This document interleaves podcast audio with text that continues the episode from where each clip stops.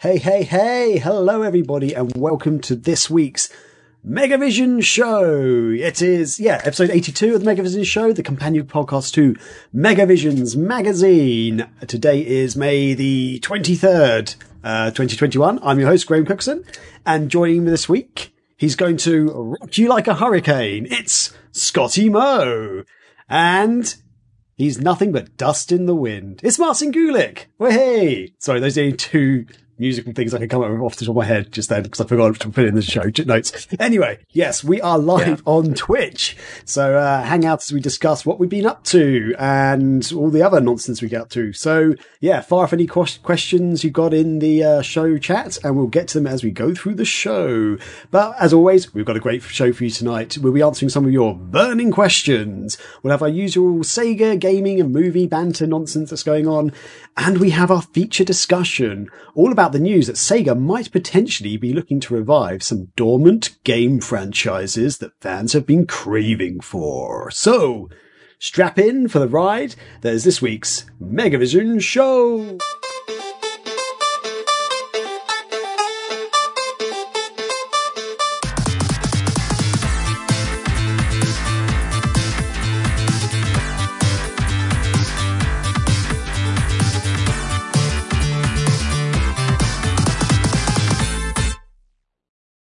Nice. I got a bit twitchy-fingered with my mouse just then and accidentally clicked on the wrong thing. Hey! Yes, we are live. So, as always, let's kick off our week with what we've been up to. So, I'm going to start with Martin this week. Martin, buddy.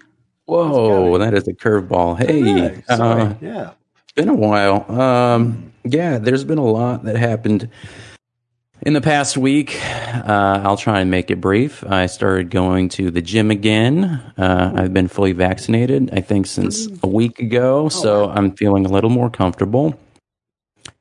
And especially because Biden said you can, go around without masks. I'm still wearing mine, but hey, it's progress. Nice. My friend had his birthday party last night. So that was the first time I've seen him and some of my other friends in a while, so we all got together at their house and had a little fun.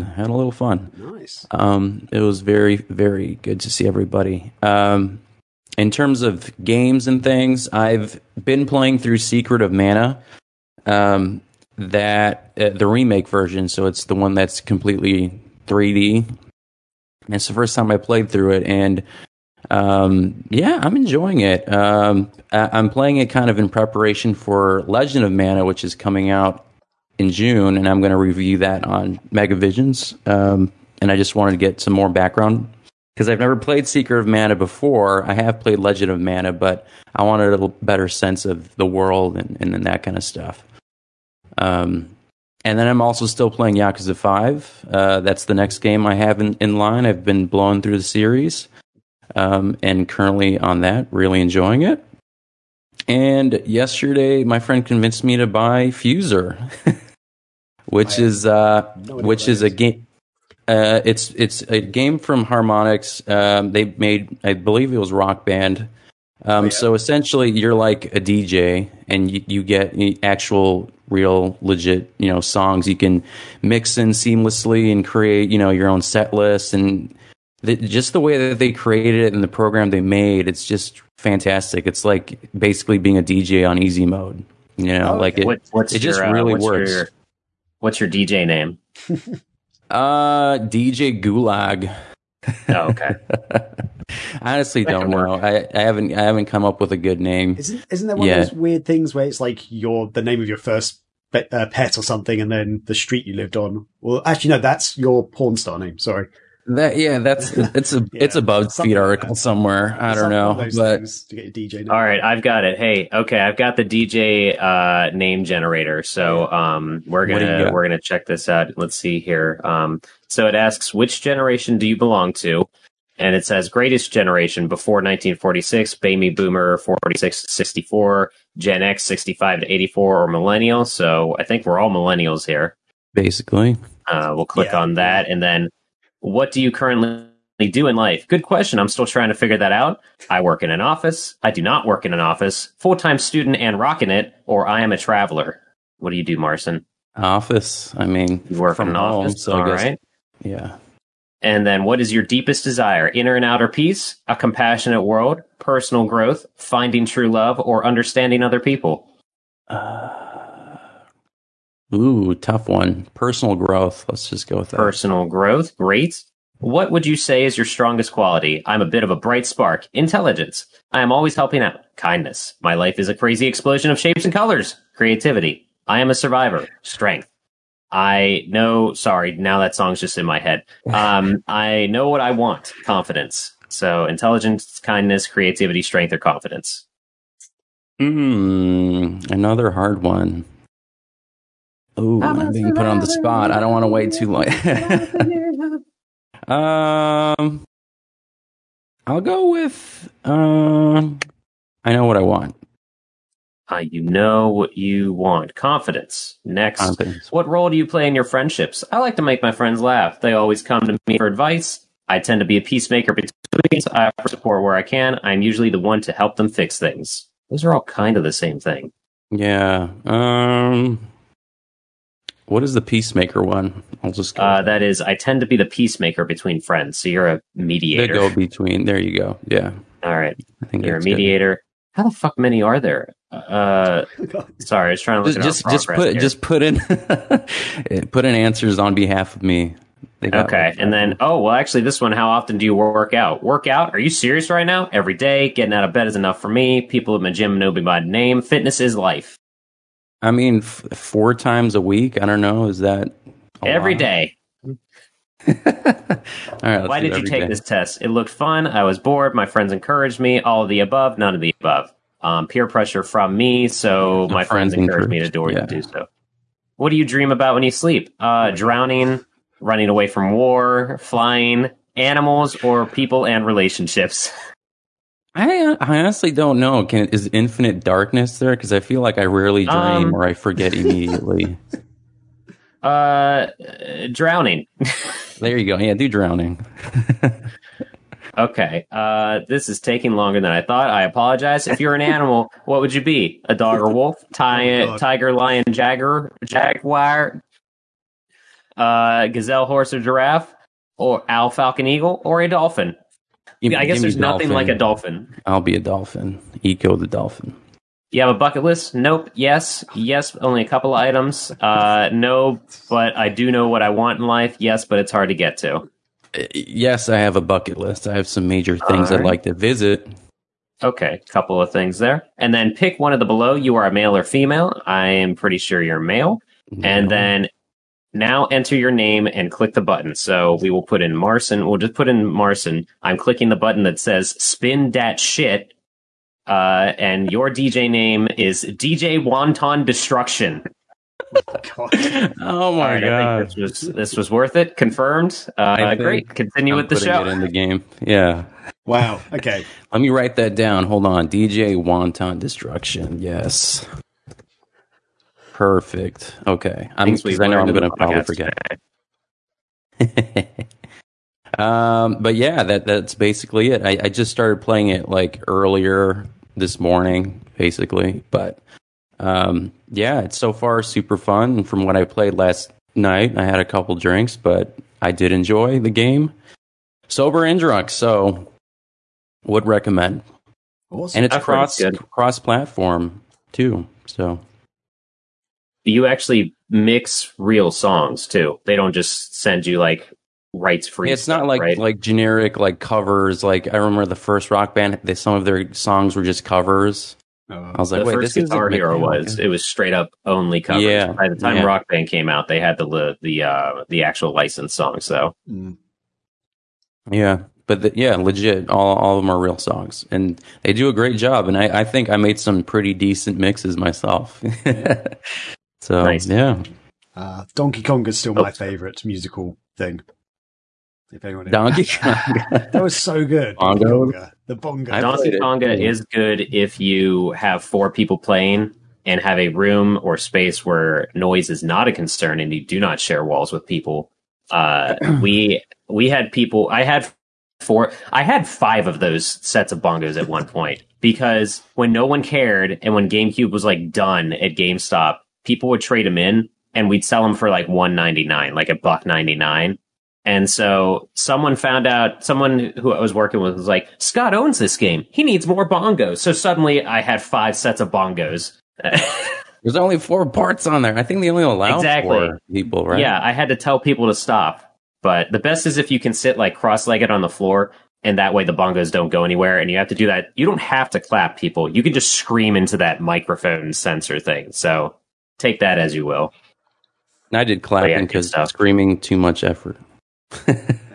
Than just doing this, but I enjoyed it too. So I just want to check, Happy Dude, sound check. Am I sounding a lot better now? Because apparently I was sounding very low. So we'll see. I might be loud just because I get excited about DJ name generators. I don't know. I don't like. I just get excited. TJ, you get on here and bring this energy. Yeah. Also, I've been home alone for the weekend, aside from tearing apart my mom's garage, so I haven't had Rachel to interact with. Maybe that has something to do with it. I don't know. There you go. You got to get it out somewhere. I've had the semi-bachelor life this weekend. It's kind of been okay. Don't tell Rachel. Cool. So that was it. Sorry, it's kind of derailed it at the end there. No, we didn't. It's always a part of that. We looked the battery in one show. What's derailing? That was still my favorite moment of any show ever, actually. Cool. So, Scotty, what's going on? Blanny. I'll tailor back in. That's still not how that word's used. I'll trail back into the bachelor life real quick because I want to get much more healthier person Marson's reaction to this. When Graham and I were streaming Panzer Dragoon Saga, I was a little bit late because I had to leave the house to get dinner for myself and come back. 2 fun things came out of this. The first one was someone in chat while Graham was playing. We've been streaming Panzer Dragoon Saga every Friday, and Sailor Corellia hopped in, and she, for some reason, I forget what we were. We were talking about The Office because Kate doesn't like it, and then Sailor Corellia mentioned she's from Scranton, PA. Excuse me, which is where The Office is based. And I was like, hey, Graham, fun fact on how stupid this country and the state that we live in is. I'm in Pittsburgh. I am 5 hours from Sailor Corellia. She's in the same state. And my girlfriend is in Ohio, which is another state. And she is only 2 hours away. What the hell? Yeah. And another thing was I discovered we never really eat fast food much anymore. But since Rachel is gone and the kitchen is my enemy, I went and got Wendy's. And I got a Frosty. I never really get Frosties, but it's been 80 degrees here for the past 5 days. Yep. And so I was dipping my fries, and I also got my favorite sandwich that they have is a spicy chicken sandwich. And usually with chicken, you want to balance it out with dairy or something so it's not, miserable. And I had the Frosty there, and I'm like, you know what? I'm dipping my fries. Let's try the sandwich. And it was good. It was pretty good. I don't know if I would try that, but honestly, I probably would. He's a brave man. I'm not saying like you hold it in there like an Oreo or something. Like you just I was going to say you dunk it like milk and cookies. My whole meal, I was just holding this and Frosty. That sounds like a true American diet right there. Yeah. I mean, it all ends up in the same pile, so that's true. Shut up, Happy Dude. He said leaving Scotty unattended can cause some unregrettable actions. Good stuff. Sounded satisfactory though. I recommend it. Try a dip, just try it once. Sweet and savory thing, it's weird, whatever. And much more importantly than that, the Saturn Day Marathon happened. We haven't recorded since then, and I want to thank everyone that came out to that. Rachel and I streamed 12 hours of Sega Saturn, and Graham was in there a good bunch. Thank you again, Graham, for all the clips, even the pointless ones. They were the best bits. It was legitimately like crotch in the camera, and as you walked up, went, oh, yeah. Say hi to my crotch or something. And that was my favorite. I swear Graham must have just learned that morning how to clip things on Twitch, because I was going back and reviewing things, and it was one just titled "Here's My Crotch" and another one titled "Look at This Bad Boy." I'm like, what the hell is this? So I click on that one, and it's me just using the Saturn 3D controller and just being like, yeah, we're playing Nights with this bad boy. That's the whole clip. I'm like, did I miss something? So good. But no, there were some good clips there. But overall, like our goal, you know, we were doing an Extra Life thing, raising money, and we actually hit our goal of raising $500 in that day. So that was really cool. Especially since it's a smaller amount of time than the Dreamcast 24-hour marathon. And then not only that, but like the next day after I shared just like a thank you on socials and stuff, it bumped it up, and people, I think people, probably a combination of people like forgot about it. And then they're like, oh gosh, I wanted to watch and whatever, but whatever. We're up to $620 right now for our total for the year so far. We haven't even done the Dreamcast marathon yet. So we're going into it with that. What was Dreamcast marathon's amount last year? Last year is like 1,432 or something. It was just under 1,500. Okay. Well, shit. You might have like 2,000 total by the end of the year. Awesome. Yeah, it's the most we've ever, in my time doing any of these marathons, it's the most we've ever gone into a marathon.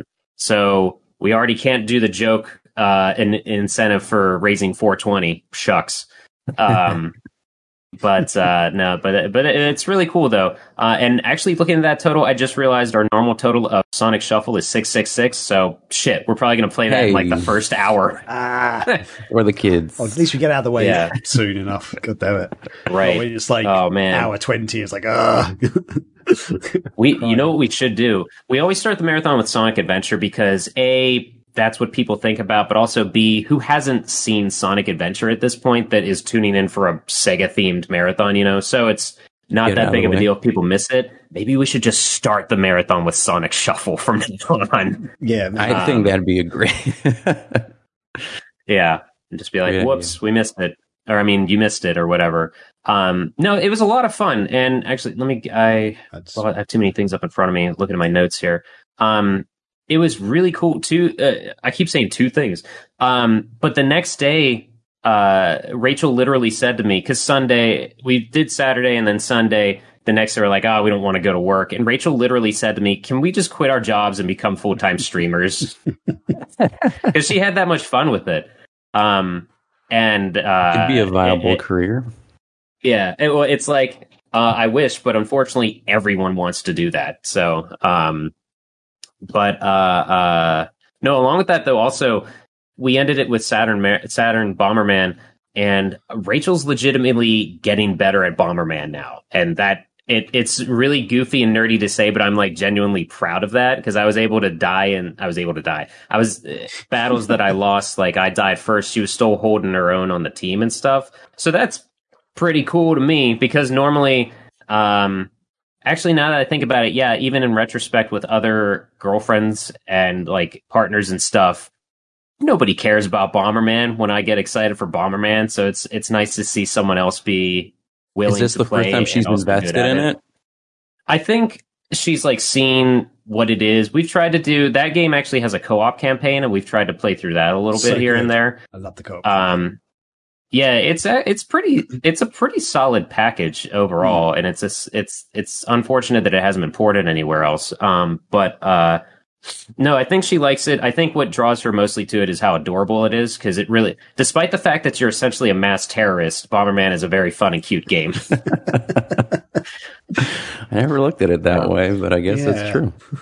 Yeah. But one last thing I'll mention about that, I think some of the star games of the show, and I'm pretty sure you can agree with this too, Graham, from watching a good bit, Mr. Bones, as much as I hate that game, it's very entertaining. It's another Ed and Nunziata joint that is just so out there, but you can't...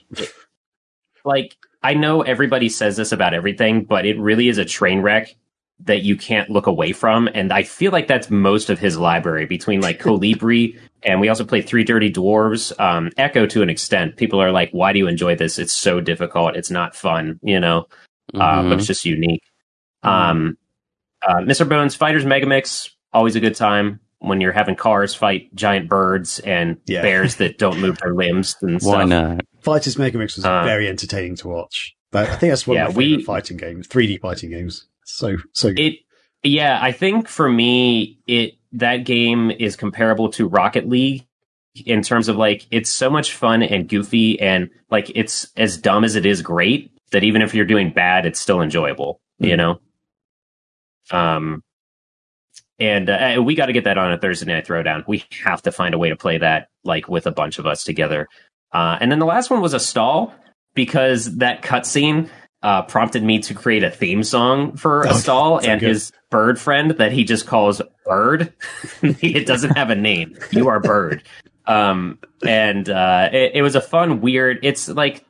I don't say it's two-player, because one person can... Oh, for those that have no idea, because I wouldn't be surprised, Astal is not a well-known game. It's just a 2D platformer. I'd say I'd honestly say one of the best-looking games on the Saturn. It's gorgeous. It still looks great today. It's a very good-looking game. Yeah, like, it legitimately looks like the backgrounds and everything could be paintings that you would display in a house or something. Yeah.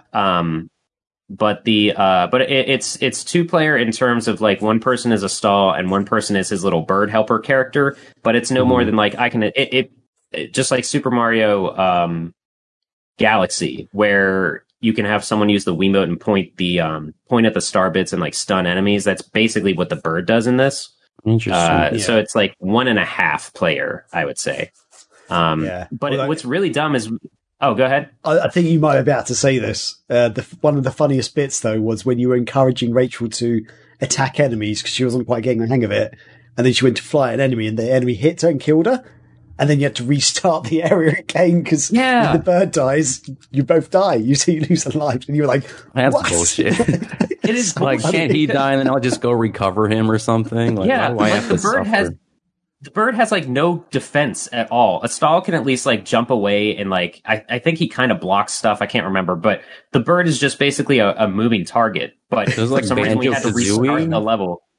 Yeah. What is it? Is he, like, in a backpack? Like, how does that work? He just sits on his shoulder. Oh, just, okay. Yeah. They can fly. He can sort of fly and attack, sort of, in a way. Yeah, he had, like, this charge-up attack that he would do, but if the charge-up attack missed, he's fucked.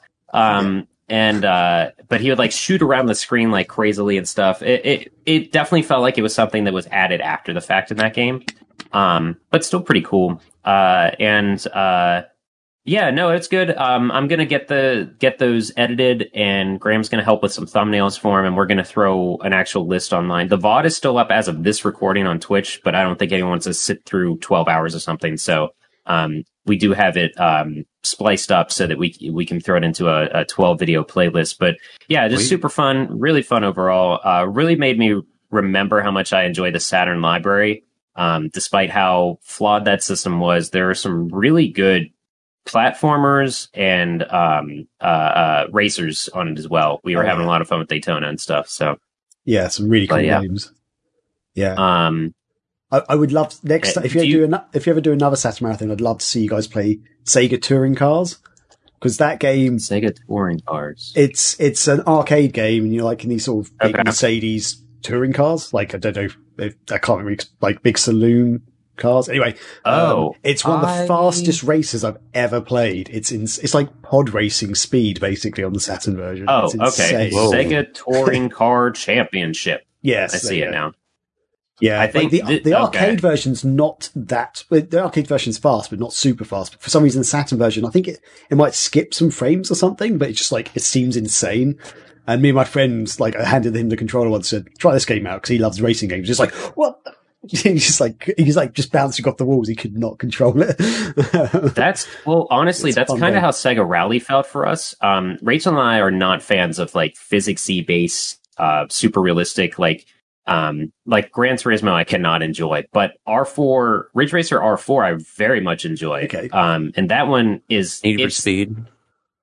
Well, it depends on which Need for Speed you're talking about, honestly, because there's so much variety in that series overall.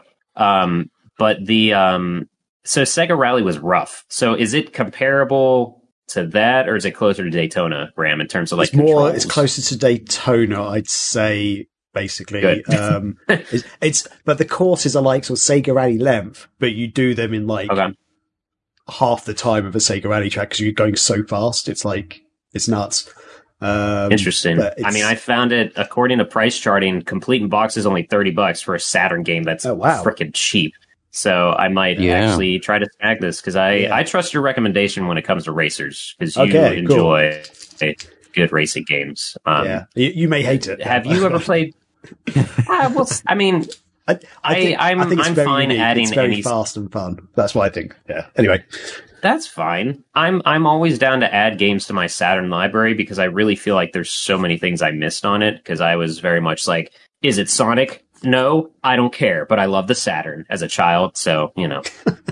Other than that, I'll go through. I'll just mention I'm still playing Resident Evil Village. Really not super far into that. I want to try to get further. I'm actually excited to... this is going to sound worse than it is. I'm excited to finish the podcast so that I can go put a couple hours in before Rachel gets home and get further into that game. I've accidentally had some stuff spoiled here or there, so it gets batshit nuts even for Resident Evil, from what I understand. And I mentioned Panzer Dragoon briefly. We played Sonic Fighters. Are you all right, Graham? I just saw in the corner of my eye you just went like this. No, sorry. I don't know. I think I slept funny. My neck hurts. So I was just trying to adjust my head, but my headphones nearly fell off. So I was like, ooh, holding them on. Sorry. Oh, okay. Sorry. I thought there was more Graham tech magic going on, so I didn't know.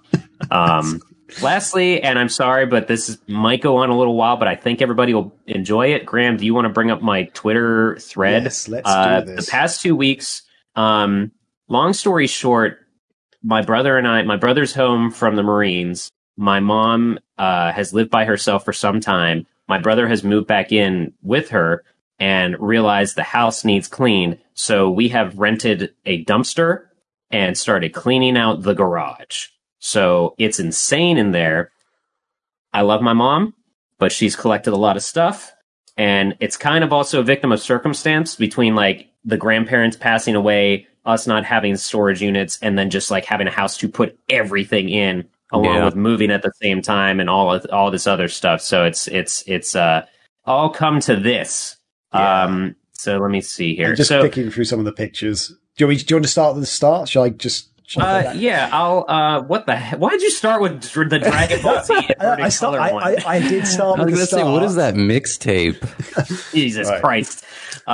So I'll go through here. I'll try to keep up with what you're showing. But one of the things was this Dreamcast box, and I literally opened it up like 2 weeks ago on stream with Graham and found like all the demo discs from the original Dreamcast magazine, aside from like two or three, in great condition. Blown away by that. It's a highlight on our Twitch right now because it was. It's like, I was like, genuinely like, I didn't know these are in here. Look how good of a child I was to keep these in this great condition. But yeah, so what we're looking at right now is a Battletoads, Tiger Electronics, you know, those little individual games that kids would have with the buttons that were only, you could only play that one game on a shitty black and white screen. And go to the next one, slide. Next. Some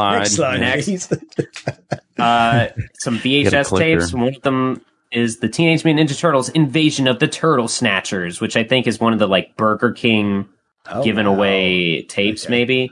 Burger King at one point in the 90s, you could, Family Home Entertainment, I think it is. Yeah. It's cut off by Marston's camera on this, but there's an Adult Swim videotape.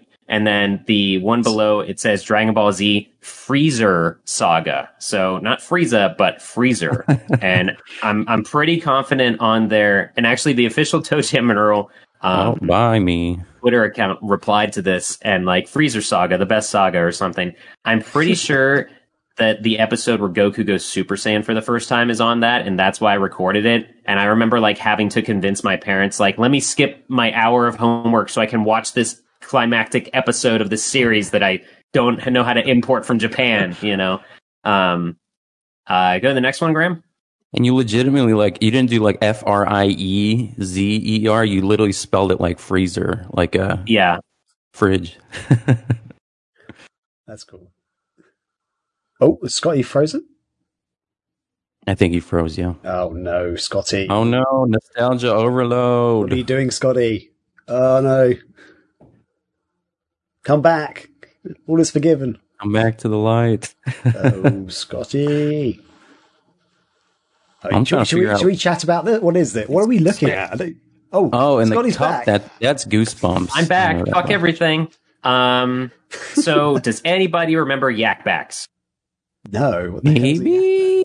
It's you like literally press The thing that says say is you record yourself for like maybe 10 seconds, 5 seconds, and then play as you play it back. And those different emblems you see on there are sound effects like lightning bolt. I guess the second one is slime. And then like a smiley face is probably laughing, drum. It says there, it's literally the word drum. It's probably a rim shot. Very stupid. Like this was before anybody had... Everything that we're going to look at, you can do on a cell phone right now, basically, except for play Pogs, which is in this picture as well. Oh, Pogs, some Slammers and Goosebumps Pogs. Good shit. Go to the next one, Graham. Man, let's see. Oh, yeah, Sonic R standee and the Dreamcast box behind me. I do love that. The Sonic R standee was actually up in the Saturn Marathon as well. It still has my mom's old house phone number on the back for when we, like, ask EB Games or somebody to set it aside for us. So that's pretty fun. My stream might be very behind. Did you show that one, Graham, or am I just like... it's on the Sonic R one right now. Okay. I think I need to refresh my Twitch. Yeah, but you're good. So go to the next tweet, and we'll try to fire through these real quick. I don't want to spend forever on this, but we do have to talk about, for the audio listeners, what I put on this quality mix CD for myself. And the back of it, make no mistake, I was a fan of DBZ. So what's a cool way to print out your favorite characters from DBZ in inverted colors? So we got Gogeta? Yeah, Gogeta or Vegito. I don't know. Let's talk about this track list. First, we've got Brack, Don't Touch Me, Blink-182, Don't Leave Me, Blink-182, All the Small Things, Blink-182, Adam's Song, Lou Bega, Mambo Number 5, Eiffel 65, Blue, Smash Mouth, Why Can't We Be Friends, Smash Mouth All-Star, Steppenwolf, Born to Be Wild, and then number 10, Goldfinger, Superman. So I think I've listened to 9 out of 10 of those songs. Wow. Probably. I didn't know what anything was that wasn't on the radio. You can just go through the next couple of things there. It was some sort of program that you just typed into and put it over. It was like one step up from Paint, or it might have been Paint, honestly. Like create a text box and put it on a picture and then just print it out. That was pretty much my childhood in terms of computer shit. Happy Dude saying Don't Lie, it was Napster. I'm sure I definitely, through Napster, I have one mixed CD somewhere of like 12 covers of 99 Red Balloons, and that's how I learned who Goldfinger was. And then we'll just go through a couple more like rapid fire here because I don't want to take up the whole show. Let's see. I see Saturn version of Sonic CD or something there. Oh, that was because I lost the case, so I just made my own artwork to it. Okay. I didn't know how to burn games. Are you kidding? Did an X-Files soundtrack? Oh, hell yeah. That's on there. One, the intro. Actually, I think back then CD burners didn't even exist for like when the Mega Sega CD was out. So not Sega CD. We didn't have CDRs yet. At least not to the public anyway. Mm. So let's see here. Go to the next tweet itself or whatever. Oh, the next tweet. Okay, you don't want to look at Ikovsky, so cultured. Ooh, look at those. The first CD I ever had was a Tchaikovsky, the 1812 Overture or whatever. Shows how far I've come. Go ahead and skip to the third picture.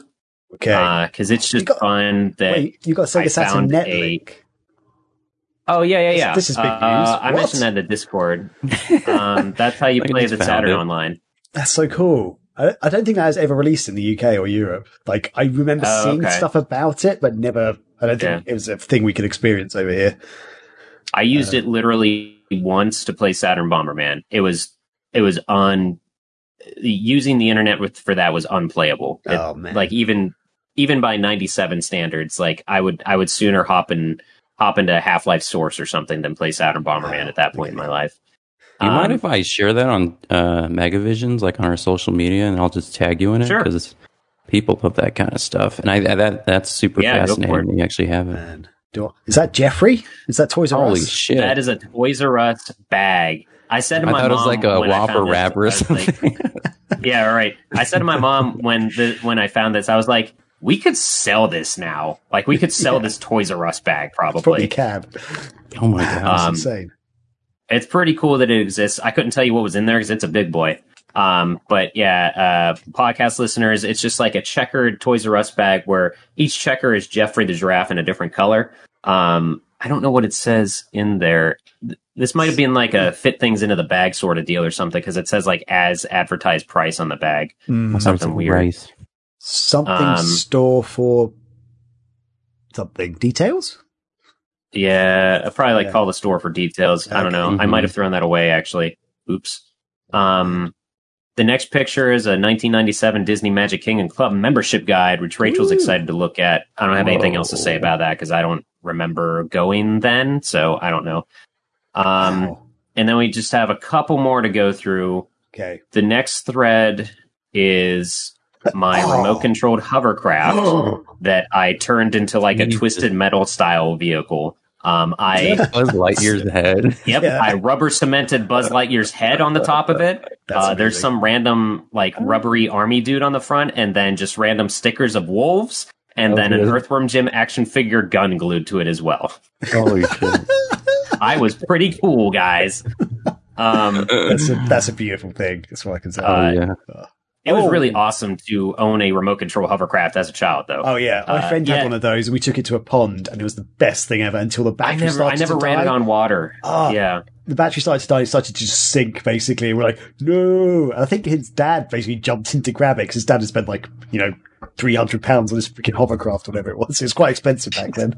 So he's like, oh, God. Just dived in. Yeah, that's funny. This one was like, I remember, because I remember buying this, that I remember I had to save up for this hovercraft, which was a whopping $60. But as a kid in 90, I was probably like 96 or something. That's a lot of money. So yeah. Oh, yeah. Yeah, maybe my friend's one wasn't like, I remember it being expensive, but as a child, yeah, it might have been 30 quid, and that was expensive to us. But yeah, I remember his dad, though, sort of like, as the batteries were dying, he started to sing. He was just like, no, and just jumped in, grabbed it. Shit, no, literally losing money.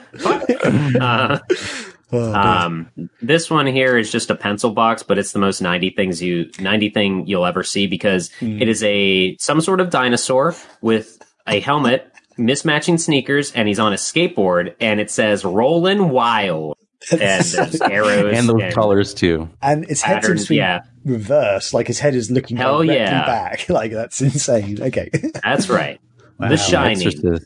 yeah, Exorcist, not cool. The Shining. What am I talking about? It does say 1992 on the bottom left. I just noticed. The next thing is a newspaper that the headline is "We Walk on Moon." Yes, it is a newspaper from when we landed on the moon. So this is stuff that my grandparents had that my mom kept. There was another newspaper we found, my brother saved, of when JFK got assassinated. Jeez. Wow. So a lot of stuff in this garage we're still going through. Is that a grill? What's on that? Yes, that is my brother's grill, I think. That wasn't something we found. I don't believe. So that's like more current grill. With this newspaper cutting, though, you could recreate the scene from Dumb and Dumber where Jim Carrey's like walking out of the bar and they've got like this newspaper cutting on the wall. And he sort of looks at it and goes, and turns back to the barman and goes, no way. And then like walks out the bar and goes, we landed on the moon. Oh, I don't. You remember that movie much better than I do. It's quite a famous quote because he just made it up. He wasn't meant to say that at all. And he just, as he was like walking, he's meant to just walk out of the bar. As he walked out, he noticed this thing on the wall and it's like, no way. It's really good. He ad-libbed it? Yeah, he completely ad-libbed it. And they kept it in because it was such a good moment. It's like perfect for the movie and his character. It was so good. Okay.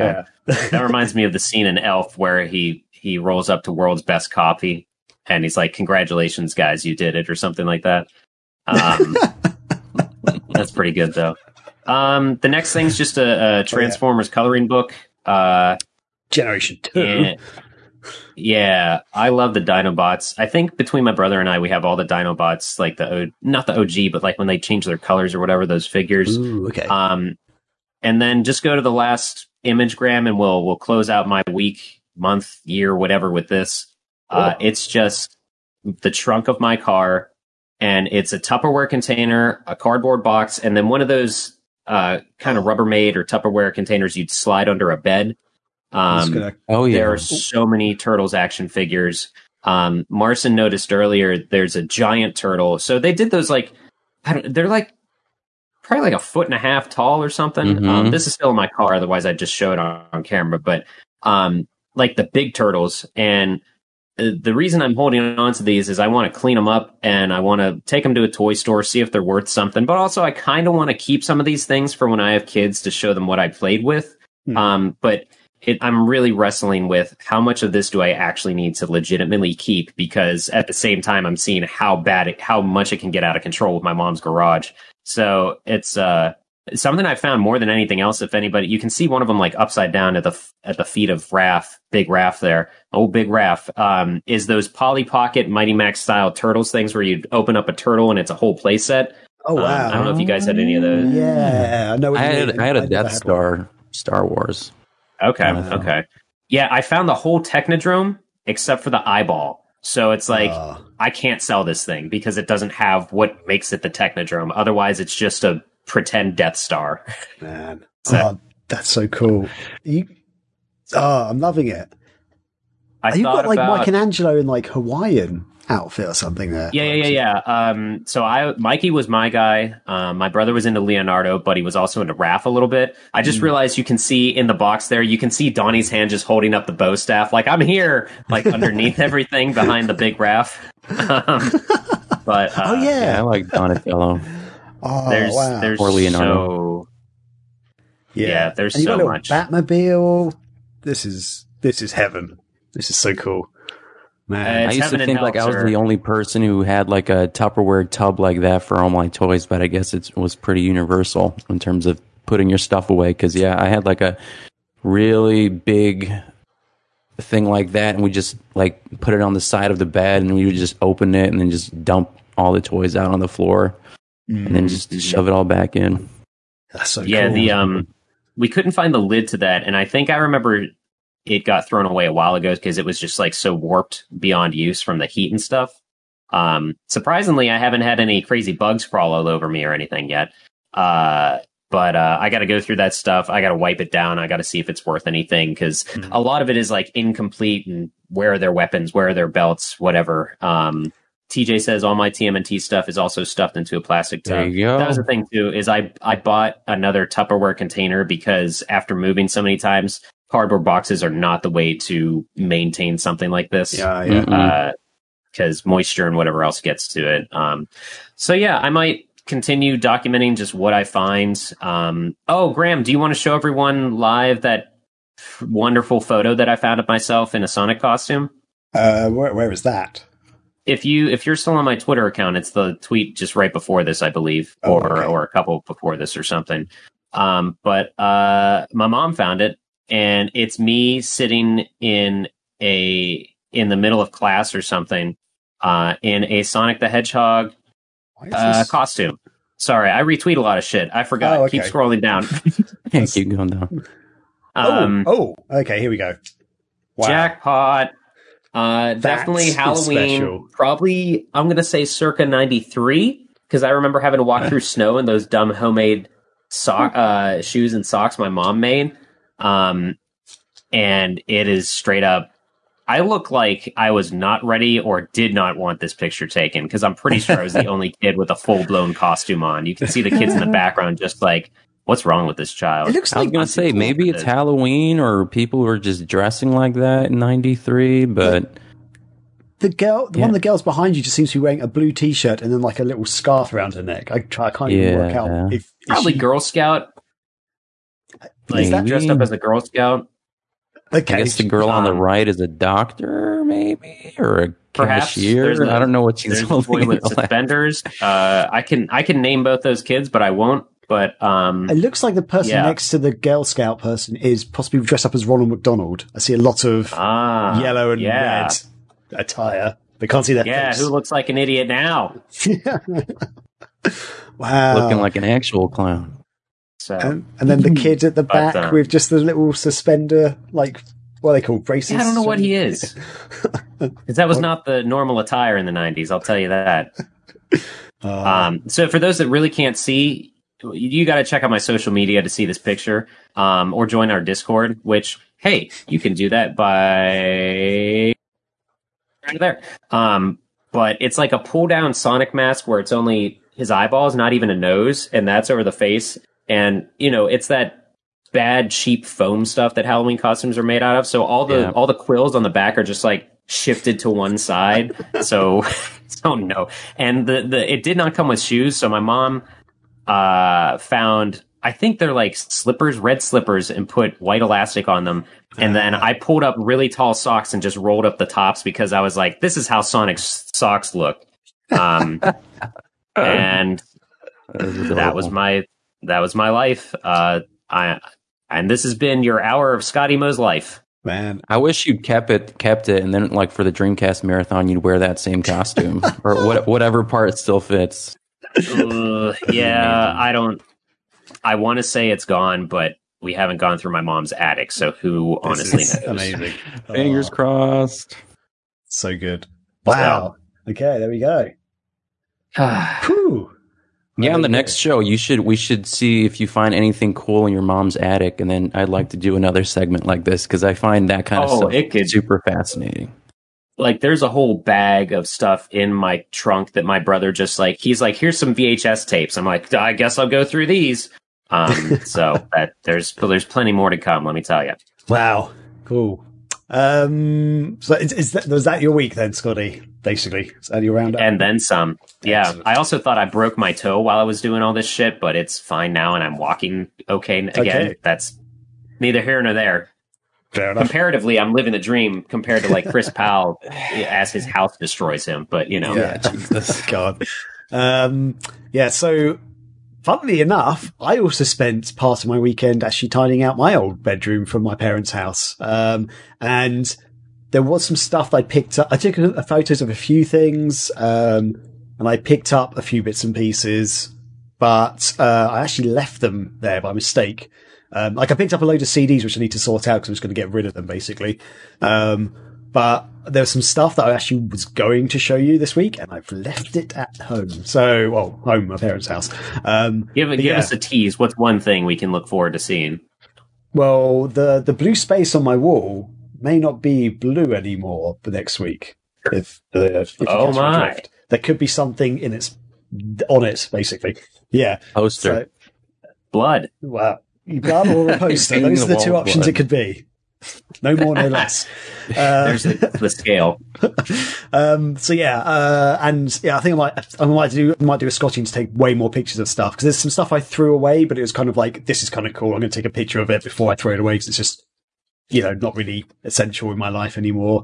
But yeah, a lot of my old toys like turtles and stuff, I think my mum has either given away or given to my nephews who live like up north in England. Yeah, I just don't use them anymore, and they're not complete. They've lost their weapons, and they're not in their boxes or anything, so they're not even worth anything, I don't think. But and loads of gaming stuff I've got, and I found some really cool old bits, like stuff that Sega had given me, like from events I went to. And I was like, oh God, I forgot I even had this. And it's like, there's something that one of the things they gave me, I think that you couldn't buy at the time. So I'm like, oh, I've got to take this and show it to you guys, but I've really left it home. Anyway, so tune in next week, because that's round exciting. 2, hopefully Scotty and I will show even more stuff. But there we go. Yeah. I will try and go through my other bits of my week as quickly as possible. Sorry. No, that's cool. Don't worry. Yeah, so I enjoyed that. I apologize. I saw Jim Carrey's hit 90s movie The Cable Guy for the first time ever the other day. And I remember at the time, like, my friends who went to see it at the cinema were like, yeah, it's not very good. It's not a good Jim Carrey movie. It's not like Ace Ventura or anything. And I was like, really? Can't be that bad. But I didn't see it. Never saw it. And I thought, you know what? I don't need to see it. And then the other day it was on Netflix. I was like, I'll just stick it on and, you know, watch it while I'm working, because sometimes I do that if I need to. And yeah, I have to admit, guys, it's one of the worst movies I've ever seen. It's one of the worst. Really? It's definitely the worst Jim Carrey movie I've seen. I think I hated every second of it. I was like watching it going, is this going to get funny anytime? It wasn't funny. Jim Carrey's like the bad guy, like, and yeah, it's like very weird. Yeah, I don't think so it was supposed to be a comedy, was it? Wasn't it just like a dark? It's a dark black comedy kind of thing. Yeah, yeah. I don't mind dark comedy or black comedy. It just seemed. Yeah, none of it was funny to me. Jim Carrey's just weird. He played a very good weirdo, but yeah, like I just think more of a thriller than a comedy. You didn't mention who the star is though. It's Matthew Broderick. Yeah, Matthew Broderick. Yes, who is a great actor. Like, yeah, I was thinking it's jarring to me as a dumb child. That was the first role I saw Matthew Broderick in, like before Ferris Bueller's Day Off, before whatever. I have a bad history with him now that I think about it, because I think after that, the next thing I saw him in was Godzilla, like the U.S. Godzilla. Yeah. So I had not seen his best stuff.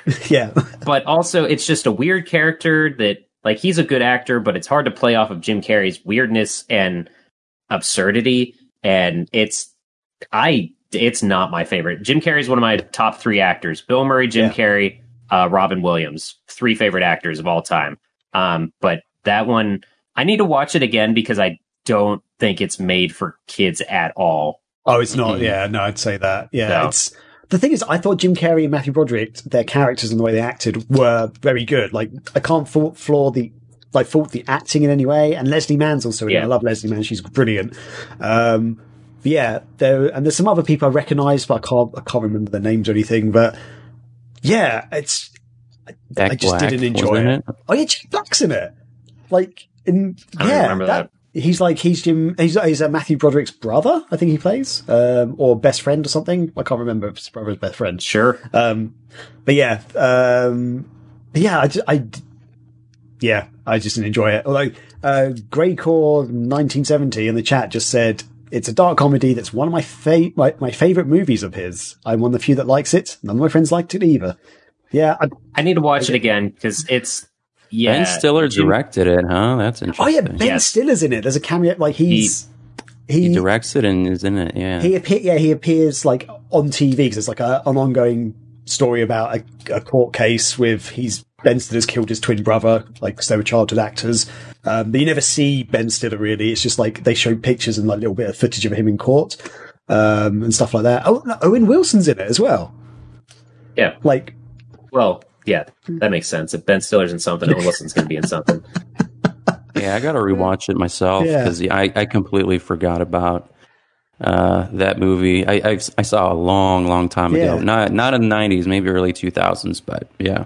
Yeah, I think. Have you seen any of his serious stuff, Graham? Because, like, Jim Carrey's had arguably one of the most versatile cinematic careers, I'd say, in existence. Between I've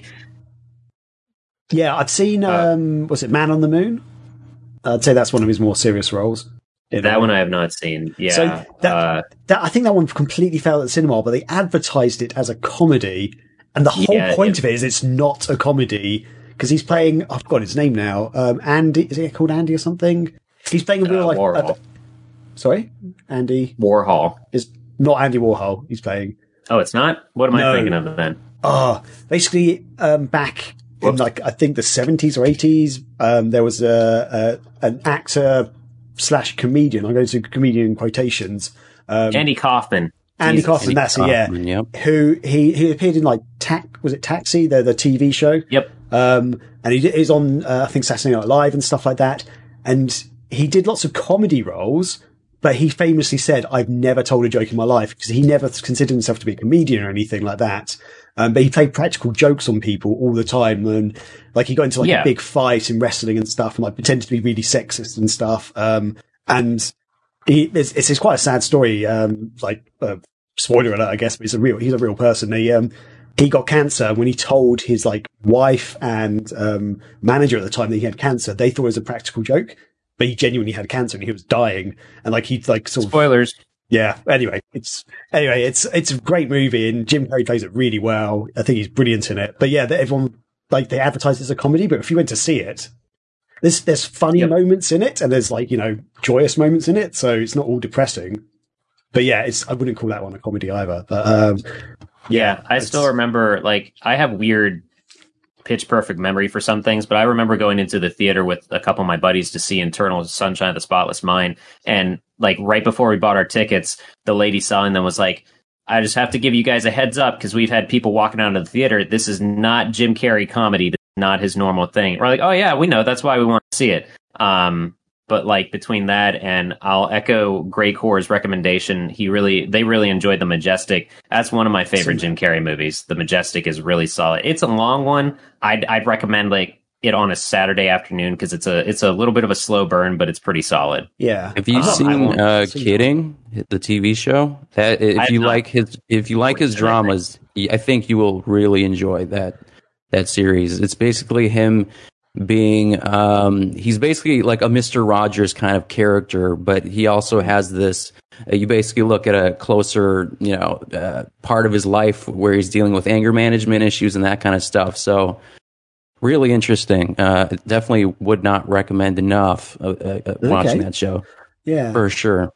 I think it was on Showtime before. They might have it on demand. Yeah, it's on something that I don't have. Yeah. I remember that's why I haven't seen it streaming service-wise. The one I would just buy a month of it and then just watch it and leave. Yeah. The one movie I always recommend to people who don't like Jim Carrey, because, some people just don't like wacky comedy, which Jim Carrey's kind of famous for. The one movie I always recommend to people is The Truman Show, because it's like quite a lighthearted comedy movie, but he plays it like in a more serious manner, because... Like, my mum hates wacky comedy, and I made her watch Truman Show, and she's like, that was so much fun. She was so happy she watched it. She's really enjoyed it. And yeah. Kate as well, my partner, she doesn't really like wacky comedy, but she's seen The Truman Show, and she thinks it's brilliant. So, yeah, I think that's one way to introduce people into, hey, he doesn't always do wacky stuff. He actually does wacky stuff sometimes. Or The Riddler. Oh, yeah, man. I remember famously Tommy Lee Jones said he does not want to work with young actors anymore after working with Jim Carrey on Batman Forever. But sorry, Dad. But then he had the opportunity to work with Will Smith on Men in Black, and he was like, oh, I'm not sure about this, but then he got to meet Will Smith, and he was like, actually, this guy seems kind of normal and cool. But yeah, apparently Jim Carrey was just like too crazy on... just like fuck all youth. Yeah. Wow. In general. But, what a grump. Yeah, I actually never saw The Truman Show, so I'll watch that this week. Yeah, it holds up. It's a good movie, solid. I would argue that not only does it hold up, but it's kind of, I would say that it's like more relevant now than it was when it came out. Actually, yeah. Yeah, it's really good. Okay. So a couple other things. Kind of lockdowns kind of lifted in the UK, so you can go to restaurants and pubs and stuff and go inside in groups of 6. And so I went drinking last night, and it turns out my body is not used to alcohol anymore. And I got home and I could not sit down. Every time I sat down, I just felt like I was going to like vomit, and like the whole room was spinning. So I was like walking around my flat for like 2 hours. How much did you drink? Well, I think the problem is, boy. I think the problem is I mixed a lot of drinks. So I started off with like, went to a friend's house to begin with, had these little cans of mixed cocktail drinks, which I just happened to have. I don't really drink. Let me pour my cores in those. Let's go. Yeah, like the margaritas or whatever. Yeah, it was like pina colada and like Malibu and Coke in a can. And so I had 3 of those. Then I went to the pub and I had 2 pints of... You weren't even at the bar yet? No, it was pre-drinks. Pre-drinks, come on. Jesus Christ. All right, so I'll sum it up real quick. Graham went back to college for a weekend. Yes, I did. I was like, go for it. It's like, hey, we can drink again. We can meet people. We can touch people. This is great. So we can puke on people. So, yeah, then I went to the pub. Extra. We had two pints at one pub. Then we went to another pub where I had a Dark and Stormy, which is a rum-based drink, I think. It's like another cocktail. That's the only liquor I enjoy is rum. Yeah. Is it rum or is it whiskey, actually? I can't remember what it is in a Dark and Stormy, but it's... I like Jameson. Yeah. And then I had another lager, and I was like to them, I think we can keep going. And one of my mates was like, actually, I've got to go home. But he's dealing with some personal stuff at home. So I was like, yeah, that's cool. That's okay, dude. And I felt fine. I was, bubbly and stuff. Walked home, felt fine. You pinballed your way home. And then the thing is, I didn't feel drunk though. I was like just walking home normally. I was just like, yeah, a bit happy. That's why I wasn't like staggering. That's why I do not do liquor. I cannot gauge myself with liquor, and I learned that in college. So. Oh man. But yeah, I got home, and as soon as I got home and like sort of sat down, I was like, oh no, this doesn't feel right. I'm gonna have to stand up. And I think I took my t-shirt off and stuff. Am I even in my house right now? Yeah. Just like walking around. Oh, and I had a cup of tea. I remember walking around with a cup of tea and I spilt it, and Kate was like, you just spilled tea everywhere. I was like, don't worry, most of it went on my foot because I remember my foot burning. I was like, it's okay, it's on the carpet, it's on my foot. Your foot burning? Were you walking on your own? Just the tea fed on it. It was boiling hot tea. Right. Yeah. So yeah, I feel like, and then basically Kate went to bed because she was just tired, and and I was just still up. Tired of you. Tired of me spilling tea everywhere. And I was basically still up for a long time. And then I thought I would sit down on the sofa and just see how it goes. And I sat down for like 5 minutes and got up and went, nope. And I went to the toilet because most of the stuff had to come up again. That's how you felt better, huh? And then, yeah, but well, I kind of sort of got up and was like, oh, I'm just going to lie on the sofa for a bit. So I got a bucket and put it next to the sofa. And then just basically passed down the sofa, like topless, and it's quite cold. Chamber pot. And I woke up at like 4 a.m. going, I feel fine now. I'll go to bed. So, never doing this again. Fuck you. Did you even throw up? Yeah, yeah. It came up. It came up. Yeah, and then no, I hate people that can drink and then just go to sleep and feel fine. Just pop off a cliff right now. That's me. That's not how the human body. Fuck you. That's not how the human body works. But when I woke up this morning, I didn't have a headache when I woke up. But basically, the room was boiling. We hadn't had the window open, so I also went to open the window. As I stood up, I just went, "Whoa!" Like. The whole floor is not stable for me right now. Ooh, that's so just like a vertigo, sir. Dizzy. Yeah, that's what it kind of felt like. It was funny. Yeah. I mean, I also just stuck with Captain Morgan, because if you mix like those sugary drinks, whatever, Four Locos, I don't even know what you had, but yeah, beer and all that stuff, no bueno for your stomach for sure. Yeah. Oh, man. Right. Would not recommend. But so yeah, that was fun though. Going out, doing stuff. Next week you'll do it again. There are pros and cons. Yeah. So yeah, and another couple of things. So actually, Scotty, I need to ask you. Well, actually, this could go into a whole other chat. I was going to ask you. Did you say you saw Tenet the other week? Yeah. Quick opinions. I don't know if you want to give them or. Quick opinion is I very much enjoy Inception. I can't remember the director's name. Christopher Nolan. Yeah.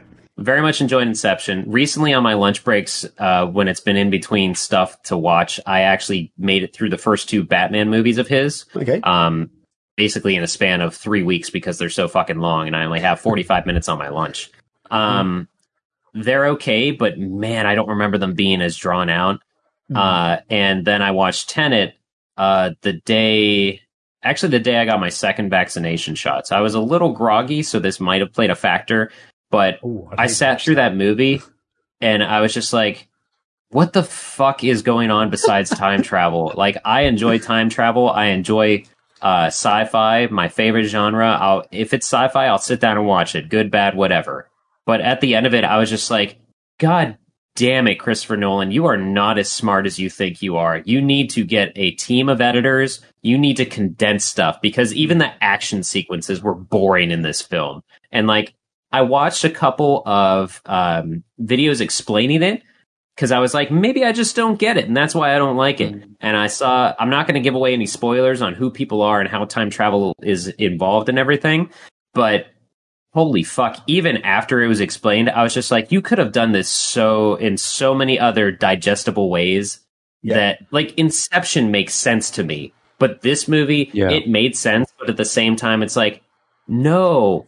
Why did you do this scene like this? Like Graham said how, and this will be the last thing I'll say about it. Graham said how he didn't appreciate how after a scene would happen and then the next scene to explain it is just as long as the previous scene. Does not need to happen. Like, I'm not saying I'm a professional director, but you do not need to show, like, oh, this is me going through time normally. There's me getting shot 3 times. You do not need to show the next clip. Hey, this is me getting shot 3 times again, like backwards. Like, fuck. I thought, like, I did fast forward through one scene because I did not give a shit about the millionaire's tall, stunningly beautiful wife. Like, I did not care about her character at all, even though she was pivotal. Yeah. But Yeah, her whole character and like her whole reason for doing things really pissed me off. Because there's a whole thing, yeah. Like it's not. I don't know if it's a spoiler or not. Actually, oh god, but there's a thing that could basically end the world effectively, and the only reason why she did something in one instant was to save her child. But you know, like it's almost like you realise if you don't do other stuff, everyone's going to die. So that includes your child. But yeah, there's like one thing where she's like, yeah, I won't risk my child's life. It's like, by doing this, you're going to risk everyone's life. So that includes lose your child. God, I don't know. Just really. Yeah. And yeah, this, it's like everything they said. I understood all the words they said. Most of it didn't make sense though, still. Like, and then they explain stuff and it's still like, yeah, as you say, they just didn't need to explain everything. Like, action scene, explain what just happened. Let's explain what we're going to do next. Action scene, explain what just happened. Yeah, it's... So the major flaw of that movie is they overly explain it to the point of disrespecting the audience's intelligence, and then they don't explain other things at all. Yeah. So there's no in-between. Like, Inception did a good job of that, of telling you enough, laying the groundwork. Ellen, and now Elliot Page, is the character who is the skeptic, so you understand things through their point of view, but that doesn't happen in this movie. Yeah. And like, I was figuring out stuff before it happened, but then I'm like, okay, but here's a 15-minute scene explaining what I just figured out like 3 acts ago, you know? Yeah. I don't remember what movie I saw, but they had a 15-minute clip of Tenet in the previews to this movie. So they played 15 minutes of Tenet. And I'm like, what the fuck is going on here? Is this the movie? Are we in the wrong like theater? Because so it kept going and going. It was like a bank robbery scene or something. I don't remember what it was. Oh, okay. Yeah, I think that's right. And then they just played it for 15 minutes. I'm like, what the fuck? It's like taking so long. But you know, like after I watched it, I'm like, I don't know what's going on in this movie. Yeah. Like in this preview. I don't know. I feel like if they just showed you clips for 15 minutes, it would have made more sense than the actual movie. Like just random clips throughout the movie would have just been better in a way. It was one long scene. Straight up overall, the reason I didn't like it is because it somehow made time travel seem boring.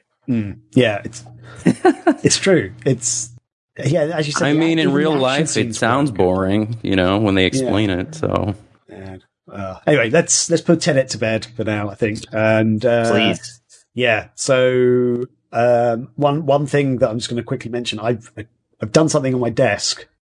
And I'm not sure if it's a stupid idea or a great idea, but basically... Well, when a man loves a woman... Sorry. I don't know if this is going to show up on the camera properly, but...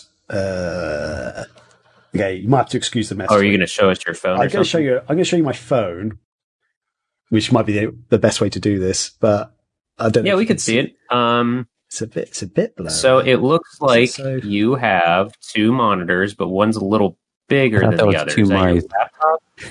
So yeah, basically the big monitor is my TV. And it's like a 32-inch TV. And I thought I'm going to give this a try because basically I haven't been using my TV because every time I've been streaming, I've been just doing it directly from my monitor. So I was like, my TV's getting no use, but I was like, my decent monitor is 1080p. So that's still standard 1080p. I was like. So why don't I just use my TV and my decent monitor rather than my old monitor because my old monitor's not full HD. But yeah, I'm not sure if this is a good idea or not because it's almost too big.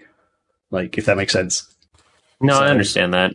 When I use my my setup right now, if you were to look at my setup, going from right to left, it's monitor TV. So when I'm streaming, if I'm streaming from console, I use the TV and then I just turn my monitor slightly to see the chat and make sure I'm still alive. But when I'm using the TV as another monitor, it's too big, like for the information I'm looking at. Yeah, like I feel like I'm straining my neck more just to look around right now. But I'm gonna try to get one of those curved monitors. Yeah. Oh god. Anyway. And just 2 very quick. Well. I'll say very quick. Everything's. Is there a point to that? Oh, I just thought it's crazy. I don't know if there's a stupid thing to do or as anyone. Shout out in the chat. Has anyone else put a TV on their desk to see if it works better as a monitor or not? That's what people do now. They use TVs as monitors essentially because it's sometimes cheaper as well. Okay. Wow. Yeah. Fair enough. Yeah. I thought I was being a bit wacky, but clearly, apparently not. I'm gonna do the opposite for when I host a Mega Visions booth at an upcoming convention, because I thought about how, like, I don't have a small TV to bring with me, so I'm just gonna bring one of my monitors and use that as a TV with an upscaler and other stuff. That's probably the best thing to do. Yeah.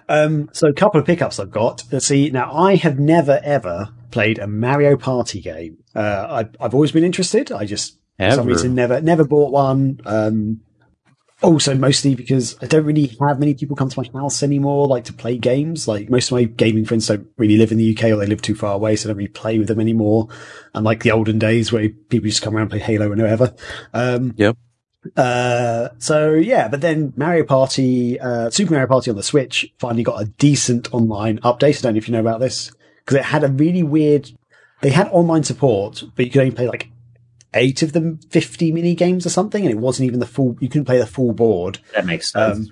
So it's like standards. For Nintendo that made sense, but for everyone else it's like, why have you done this? But then Nintendo released an update for the game, which you can now play online multiplayer with, I think that's up to 4 people on one of the actual boards, play through a whole game on the board. I think it's got 40 out of the 50 games you can play online or something, so it's a lot better than it was. So I picked up Super Mario Party so I could play with Kate and her sisters in Australia, because they've got a Switch and we've been playing other Mario games online. Nice. So yeah, but I've never played a Mario Party game. I still haven't played a Mario Party game because I bought this 4 weeks ago and we still haven't played it. We still haven't played it online together. Jesus, it's in your hands. Even though the sister in Australia has also bought it as well, we just haven't had a chance to actually play it. It's so annoying. But yeah, and also Kate, I was like, I could just play with Kate, and then she was like, I want to play online with my sister, like, sort of almost all we can experience together, which, yeah, fair enough. Typical. No, I don't know. But yeah, well, so we'll see. And also I picked up Link's Awakening, Legend of Zelda Link's Awakening. In fact, the crazy thing is, you're going to eat it, aren't you? Sorry, I'm not going to eat it this time. I learned that lesson from trying to eat it into the Switch. This time we're swallowing Switch games instead of licking battery. To download it, it's like 50 quid on your Switch, and then the game on its own was still like £50 to buy. But if I bought the game and a poster, I haven't actually unpackaged the poster because I'm just going to put it on the wall and stuff. It's quite a big poster. It was cheaper for me to buy these two together than to buy this on its own, which makes sense Disney in the world. Pricing. But the thing is, they weren't even packaged together. They came in 2 completely separate boxes, and like on the order, it's like filled out almost like they were 2 different orders. So it's like that also makes less sense to me. But yeah, if pro tip, if anyone wants to get this a little bit cheaper, I think it's like might be 5 or 8 pounds cheaper than normal. Get it with the poster, apparently. But you get a discount by getting something extra. Okay. I'm happy with that. I don't have a problem with that. But yeah, so this is what Nintendo needs to do with all its other like re-releases of old games, basically, because they've done a fantastic job with Zelda Link's Awakening. If you don't know, it was originally a Game Boy game, like an old school black and white Game Boy game, or green and slightly off green colors, whatever they was. Like the visuals are, it's not like a full 3D game. It's still kind of like a top down view, but they kind of got like 3D visuals now. They've just reworked it and just made it a lot better. Like in the old game, like when you walk off like a scene, almost like it goes to like the next scene. Whereas this, they've made the whole open world, like actually like one continuous thing. So like as you're walking around, the camera just follows you around and stuff, which never used to happen in the old Game Boy game. And there's all sorts of other like, modern things I've done for it. And yeah, it's really good. I finished it though. And it's a fun game. Recommend that quite highly actually. It's if you like, I definitely love the aesthetic for sure, because I played that too. Yeah, it looks so cute. Yeah. It's like such a cool little, the way they've done it. Brilliant. Yeah. I can comment shortly on how that edition is cheaper, despite the fact that it has more. When Aliens Colonial Marines came out, and there was a collector's edition that is actually, it's got stuff on top of it, so I'm not going to grab it, sorry. But it was like an $80 collector's edition, so I, of course, pre-ordered that because I'm a Xenomorph fan. And despite the fact that the game sucked or just was boring, but then GameStop discounted all the collector's editions down to like, no joke, $9. I'm like, I'm going to buy 2 more of these for the fuck of it. and I gave one to my buddy AJ because they weren't selling, so they slashed the prices while the main version was still more expensive. That's nuts. See, I don't understand. They got to move stock. That's literally what it comes down to. Well, I mean, I guess whatever works. Oh, dear. Works out for AJ. Man. But yeah, other than that, that is kind of my week, really. Yeah, nothing really else to say. So, well, do we guys want to go into? Have we got anything from the mail sack this week or nothing? Nothing. Okay, fair enough.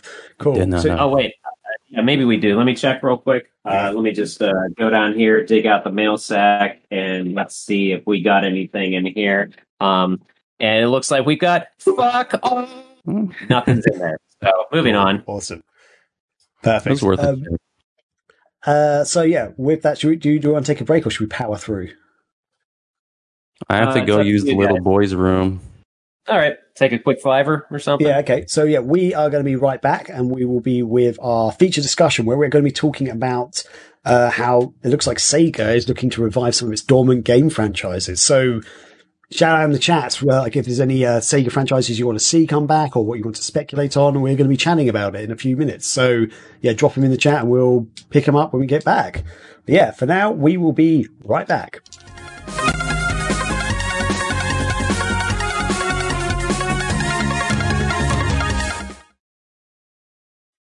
Hey, we are back live, and thanks for waiting around, everybody in the chat. So yeah, we're going on to our feature topic, which is talking about Sega possibly reviving some of its dormant game franchises. So this news came out about a week or so ago that effectively Sega is looking to potentially revive some of its old dormant game franchises that fans have been craving for. It came out of a financial report that Sega Sammy did, and they actually released a graphic called Utilizations of IP Assets. In fact, let's I should be able to bring this up on the screen share. There we go. Oh, I've got my camera hidden on the screen share. Let's just bring myself up. There we go. I'm here as well. So yeah, so they held a company review basically, and they probably quarterly financial stuff, earnings call or whatever. Basically, and this whole graphic came out of it, and it's sort of giving examples of past IP groups. So that includes things like it says including dormant IPs. So that includes Crazy Taxi, Jet Set Radio, Space Channel 5, Rez, Panzer Dragoon, Knights, Shinobi, Virtual Fighter, Altered Beast, House of the Dead, Streets of Rage, and Soul Hackers. I've never even heard of Soul Hackers. So do you guys know Soul Hackers? I know the name. I don't know that it was a game, an anime or not, but I do remember it is a game. Okay. I do not remember it either, but I think that's why there's an etc. Yeah. Right next to it, because they're like, and everything else. Right, yeah. And there's actually like a tiny little asterisk, like caveat thing underneath saying, under examination of which IP to utilize. And then underneath that graphic, there is there's different options. One, remaster, which means convert past titles to HD animation. 2, remake, which is significant addition of new features while maintaining gameplay of the original game. And then 3, reboot, reconstructs to a new game while maintaining look and feel of the world of the IP. So yeah, kind of exciting stuff there, I think. There's also other rumors flying around about other things that are possibly coming out. Like there's a possibly remastering of Sonic Colors. There's been like some leaks online about Sonic Colors Ultimate, like a French website, like a online retailer. They had it listed up for the PlayStation 4 and I think a Switch as well or something, and maybe possibly Xbox as well. Like Sonic Colors Ultimate, but that's I think since been pulled down, so it's like a bit of a rumor at the moment. And also something about Sonic Collection. That's also been, I think it was the same French website, actually. They put up this page, which is sort of talked about Sonic Collection, which could be a possibility because it's Sonic's 30th year this year, and Sega's sort of celebrating that at the moment. But yeah, I mean, Sonic's obviously not a dormant IP, but it looks like they could be looking at some of the other IPs. And that sort of, you know, we've recently had Panzer Dragoon Remake come out, which seems to have done pretty well. Streets of Rage 4, amazingly well. And Sega's talked about Virtual Fighter going into the esports sort of category of gaming. So looking at sort of re-releasing Virtual Fighter as an esports title. So yeah. What do we think of the news at the moment? Like, what do you guys think of the news? Like, what's your reactions? What are you feeling?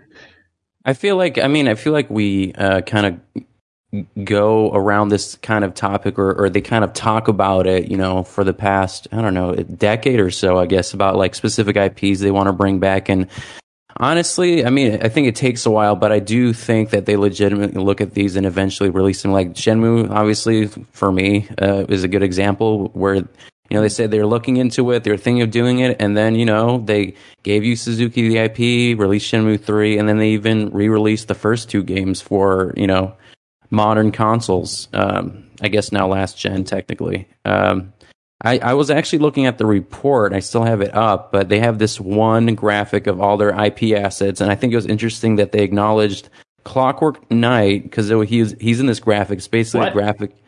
Wait, which one? Yeah, like I've not seen that one. Whoa. So it's the report. Here, let me give it to you in the Discord. Oh, yeah, I just shot it in there for you, Graham. So on page 53, they just have this graphic of basically all their IPs. But like I felt like some of it, like Clockwork Knight, seemed too niche for something for them to recognize. But he's on like the far right corner. Wow, he is. So you see him in there. And Panzer Dragoon is in the far back, so they're the game basically in the far back. It's a collage. It's a picture of all their IP, like the characters from all their IPs. Yes. Just to clarify, I thought you were talking about like a pie chart before I brought this up. No. Okay, sorry. Wait, where am I looking at? What page are we on? Because this is many pages. 53, all the way down to 53. Woohoo!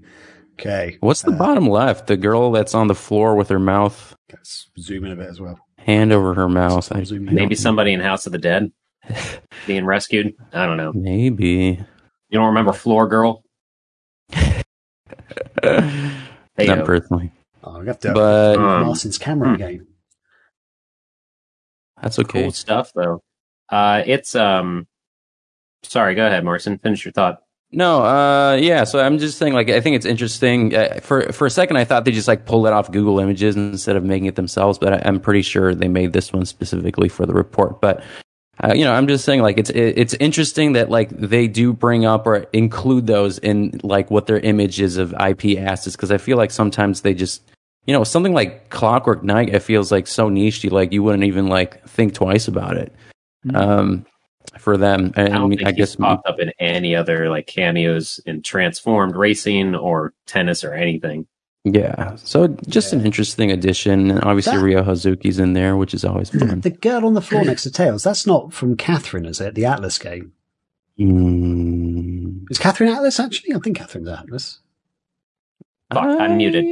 She is definitely not from Catherine, and Catherine is an Atlas game. Okay.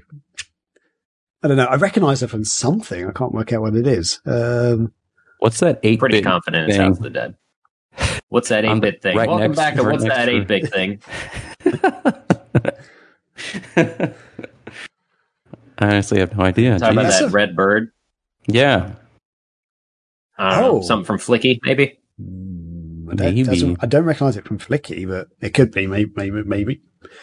Yeah, wow. Oh, I have no idea. There's like fucking Bruce Willis from Die Hard Arcade is in this next to Ryo. I just noticed that. Go bring back Die Hard Arcade. Yeah, they bring back Die Hard Arcade. Look at that. Look at that guy. Look how sexy he's looking. Wow. Are you talking? Yeah, about Space Harrier, dude? No, which one? Bruce Willis, obviously. Okay, gotcha. Yeah, now it's centered. The chat's a little, or the thing's a little. What's up? Who's the girl underneath Alex Kidd? We don't know, Graham. Okay. We still don't know. That's what we were trying to figure out. I thought you about the other girl to the right. Sorry. That girl to the right.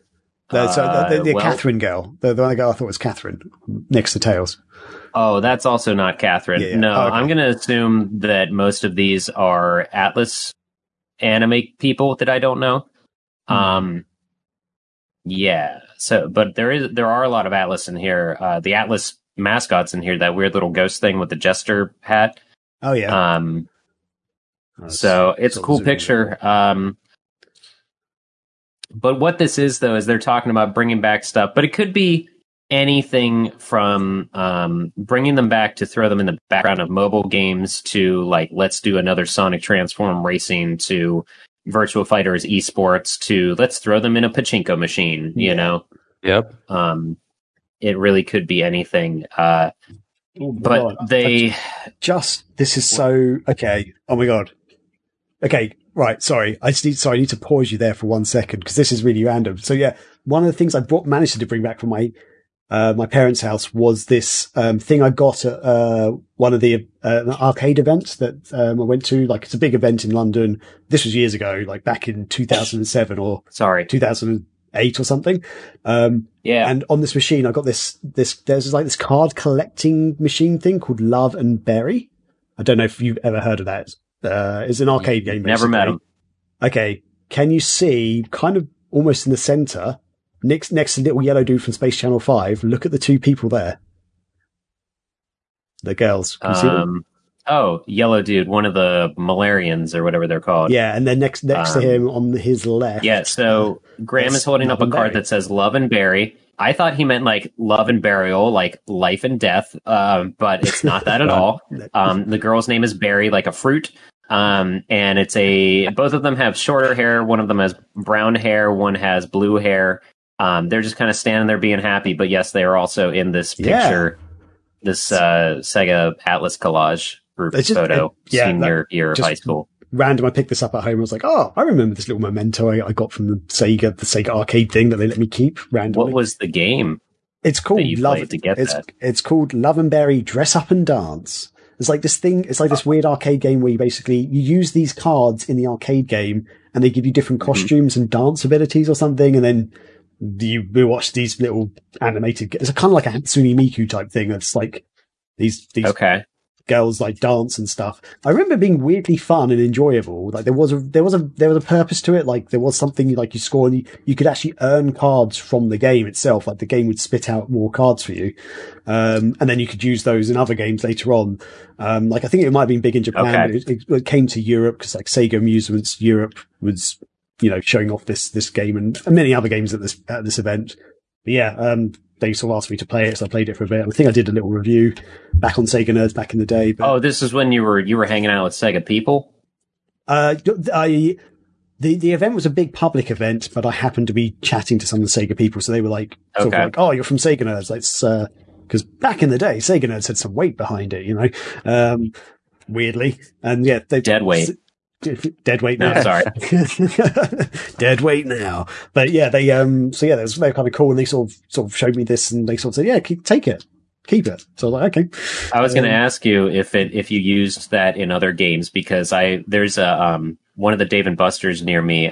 There was this horse racing game that had like seriously 16 consoles and then a giant screen on the wall, and you could type up and like name your horse and stuff. And I think I might have mentioned this on our StreamGram or something. I named the horse Slap Ass Johnson, but ass was spelled with 2 Z's because I'm hilarious, guys. But it would print out that card, so I have that card somewhere of Slap Ass Johnson. Wow, that's just something. The cooler arcades do. Yeah, I don't. I think there was more than one Love and Berry game, and you could use these cards on those. But I don't think you could use in any other. That makes sense. Game basically. But yeah, there's a lot of characters here. It's pretty cool. I like it. Shit. Sorry. No, I was just going to say the slide right above is the list of IPs that we talked about that was dormant. I guess we can kind of go back to that one. Yeah. So like in terms of like remake and reboot.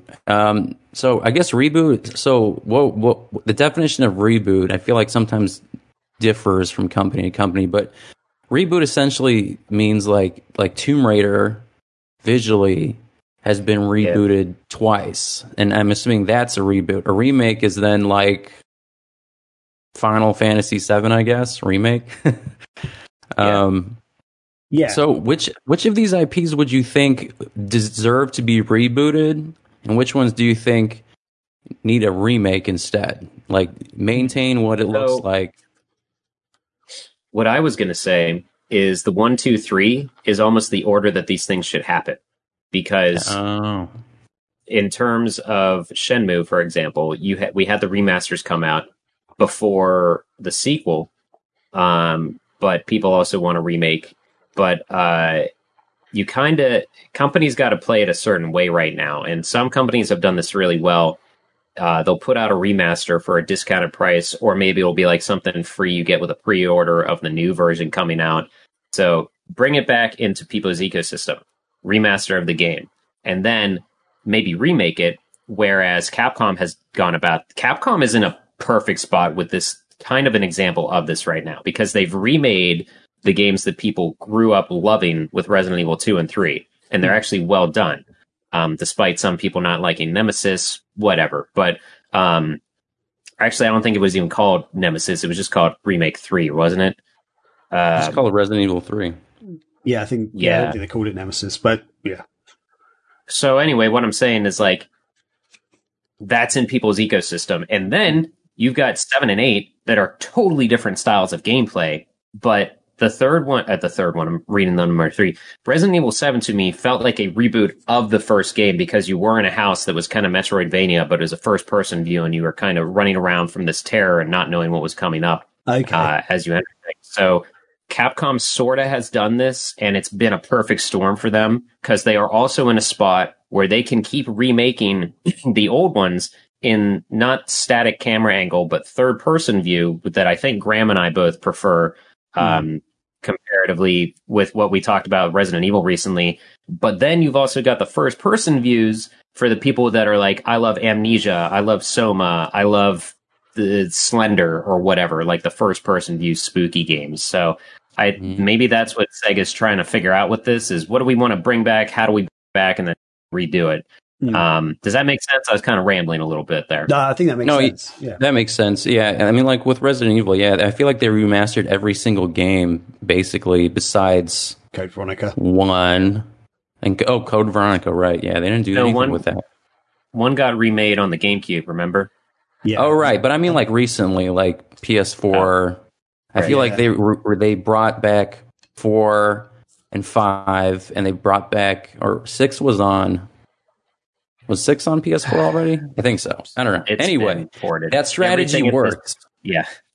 That strategy works. So I agree with that. Remastering, in terms of remastering, I felt like Shenmue was a game that probably needed more of a remake than a remaster. Oh. In terms of... They should have done more... quality of life enhancements. Remaking. Well, the thing is, they were looking at doing a remake of the game. So there's when Shenmue HD was announced, there was a thing about Sega actually said they were looking at doing the remake, and I think they started a project and they were literally remaking it. Yeah, they did. They released some screenshots of it. They didn't want to go down that route. I'm sure they were triggered by considering the Dreamcast. They kind of lost money with the original 2 games. I feel like they didn't really want to make number 3, so they gave it to Yu Suzuki. I think they were still hesitant about it. So it's like, remaster makes more financial sense, though. It's less money, and, I was just porting it to the latest consoles in a way.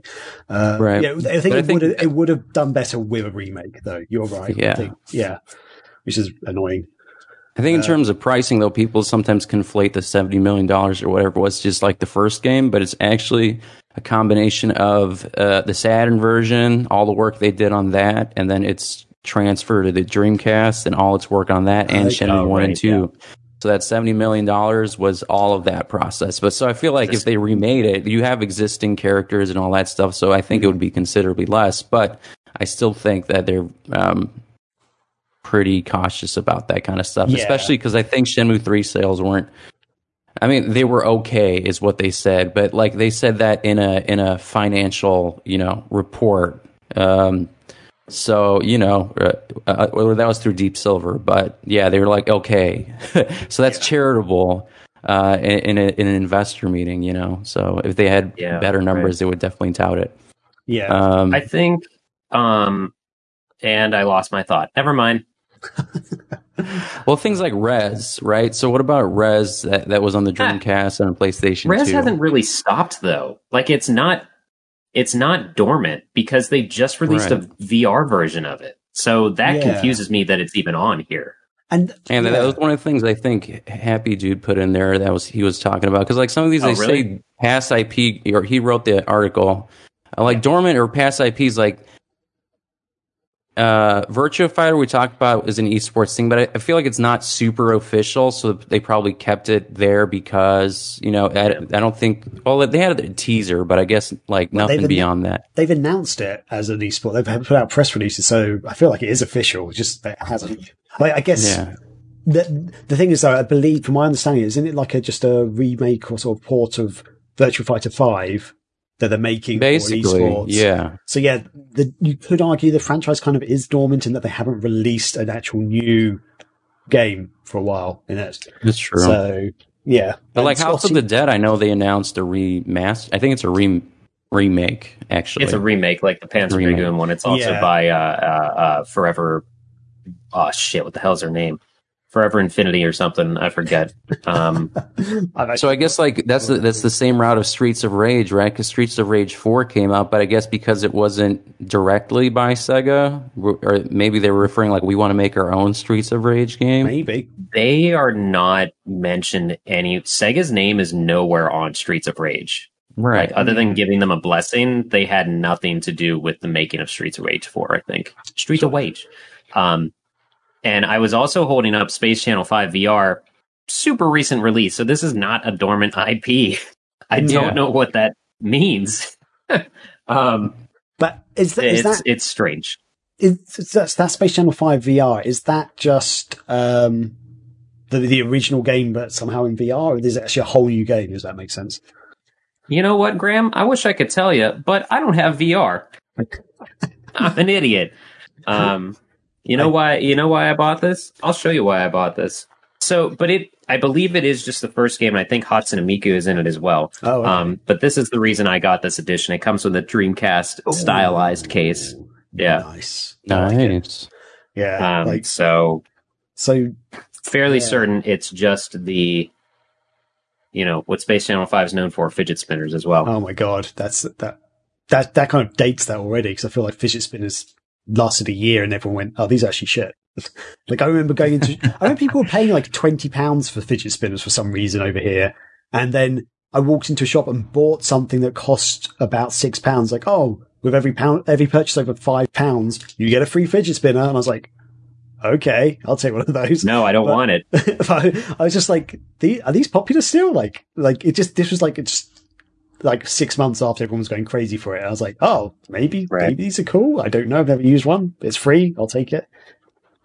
Man. Yeah. It is essentially the first game, though, from what I've seen here on the box. So like maybe when they talk about dormant IPs for some of these, it's just games that they haven't had a new proper brand new entry to the franchise, like moving on the story or whatever it is. So maybe even like some of these remakes, like for Space Channel 5s, like the VR releases or whatever, they're like, yeah, this count as dormant because we haven't actually made a new one yet. So something else in this that they... Oh, sorry, go ahead. I was going to say, it does actually say at the top, examples of past IP groups, including dormant ones. So you could argue... Okay. Oh, yep. Yeah, I think maybe that's how they're getting around that, because like Panzer Dragoon is an old IP. It had a remake, but... You know, I don't know. Yeah. Anyway, what were you going to say, Scotty? I completely interrupted you then. I was going to kind of move away from that and talk about what else they mentioned in this article. Okay. Because they mention, not in this article, but overall with this story, like information that came out that they're working on that super game, and that also something involving creative assembly. And that it's maybe a shooter or some sort of first-person thing. You know, that should be some red flags, because Creative Assembly did Alien Isolation. They did, yes. Yes, I was thinking of the wrong game. So yes, don't correct me on my Sega knowledge, boy. Sorry, dude. I just got, yeah. I'm kidding. When you said a red flag, though, I thought you meant it was going to be a bad thing, because Alien Isolation I don't know, just a flag. I don't know, okay. Yellow card on the play. I don't fucking know. Give me a... It's a hint at what it could possibly be. Yeah, okay, yeah. Yeah, so I don't know, but that is a thing that Creative Assembly did Alien Isolation. That did very well, arguably well enough for people to forget about Alien Colonial Marines for a little bit. So that might be coming up. That's what I assume it is, but the only reason I don't want to place all bets on that is there is an Alien that a smaller company is working on. That there was a brief trailer that it basically looked like Left 4 Dead or like a horde mode of xenomorphs coming at you. Okay. I forget if the game had an official name yet or not either. But the biggest thing to take away from this is everything with a grain of salt, because the last time Sega hyped up something on par with this, it was Humankind. And the majority of people did not give a shit about that game in terms of comparatively to what they hyped it up as. Yeah, so they were like talking about the whole new triple A franchise and stuff are going to be relaunched. Right. Everyone was like, oh my God. And then it's like this thing that no one's ever heard of. We're like, yeah, okay, fine. Right. Like it's not, so it could be anything from a new mobile turn-based thing like they had with what was that game called? I can't remember it now, with all the Sega characters under Sega Forever and all that stuff. Yeah, I've just Sega Heroes. You know, was it Sega Heroes? Yeah, Sega Heroes. Are you talking about like the Jeweled kind of game? Yeah, with the character. Yeah. It was turn-based in terms of how you just stood there against other stuff, but I will say I was addicted to that. I was addicted to that for a bit. Jesus. I didn't care about that at all. I think it was basically you and LBD talking about it in the Discord when that game was still active. But that's not to say it was a bad game. It just wasn't my cup of tea. Yeah. But I could see them doing something like that. I just know to keep my expectations in check just overall with video games, not just with Sega. Mm. And one last thing I'll say on here. Nobody cares about Altered Beast. It's not a good game. It was a 20-minute pack-in game that was wonky as shit. But I think for Altered Beast, though, I think that brings it to like the reboot side, because I think I'd be interested in seeing what they can do with the general concept, but make it something that is better. They made that. Was there an Altered Beast, like a 3D game? Was it on PS2? There is. I think it was in the works. Find it on my shelf. There is one. Yeah, that's right. I'm kind of it was. I don't think North America got it. I think it was only a PAL in Japan. Maybe only PAL actually, because I did see someone playing it once, and I was like, I want to get this. But then I keep remembering that PS2s are region locked, so there's like a list building in my head of games outside my region for PS2. Yeah, that's one of them. Altered Beast for the PlayStation 2. Yeah, all right, so I sit semi-corrected. I still stand by the first game is not good.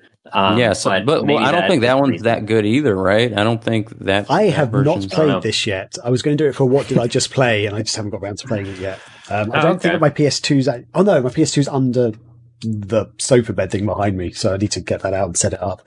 But, from what I've seen of that PS2 version, and then I've played the Genesis version, something different, like I don't want them to continue include some bits, some features that were in the original, that was in the original game, but I would just change it. I'd be curious to see how they would actually, make it work. 'Cause I think Tomb Raider is a great example of them really knocking it out of the park with the last three games they released. I think they did a great job with those three games. After Angel of Darkness, and PS2, they tried to reboot it on the Xbox, and those were good. I think they really did a great job. Controversially, I preferred Tomb Raider Underworld and Tomb Raider Legend. I thought they were better games than the more modern ones. They've completely changed it though. I love the original Lara, who could do cool massive backflips and jumps and was just like really athletic. The new Lara is very slow. It's very stealth-like almost. Yeah. And she's changed her, iconic twin dual wielding pistols for the bow and arrow now, which I feel like bow and arrows are just like over the top these days in video games, because it's a one hit kill thing with a bow and arrow. It's like, I'm pretty sure it'd be the other way around in real life. Have you ever been shot by have you been shot by an arrow, Graham? It's like a kitchen knife going at you really fast.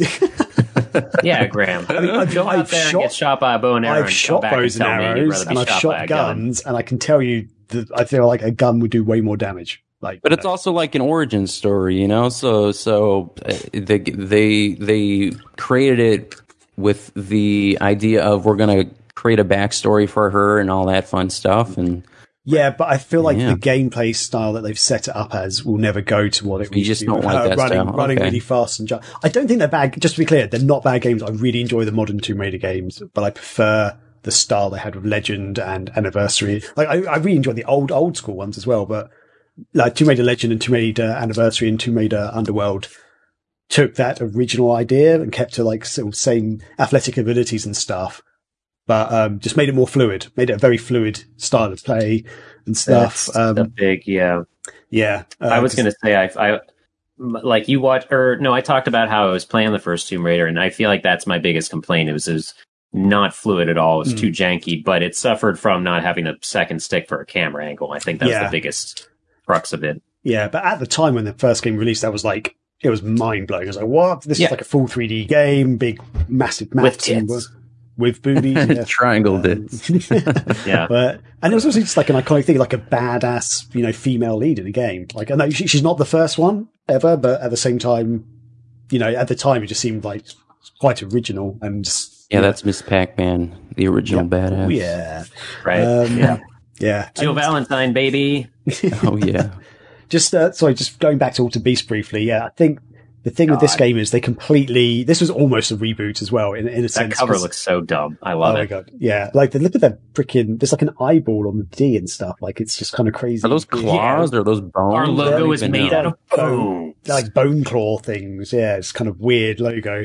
But you know how like the original one, you are like resurrected by Zeus or by a god. You're resurrected to like save this god's daughter or something. To rise from your grave. I don't think they thought too much into it, so it could be whatever. The backstory of this one is: as a special military operative, you are sent to investigate a deadly genetic outbreak.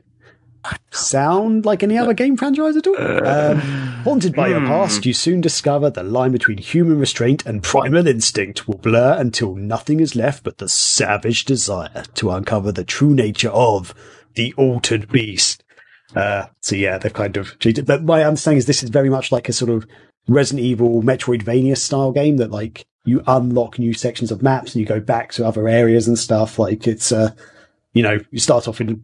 And like you unlock your abilities and you can go to new areas and things like that. But I haven't actually played it yet, so that's all I understand from screenshots and reading stuff. Yeah. Anyway, sorry. That plot is literally if Bloody Roar and Resident Evil got married and have a child. Yeah. There's nothing original about that at all. As soon as you said as a government agent or whatever, I was like, you lost me. Oh wow. But, it must have come out like 2002 probably, something like that. Oh no, later than that, sir. That was probably like 07 or something.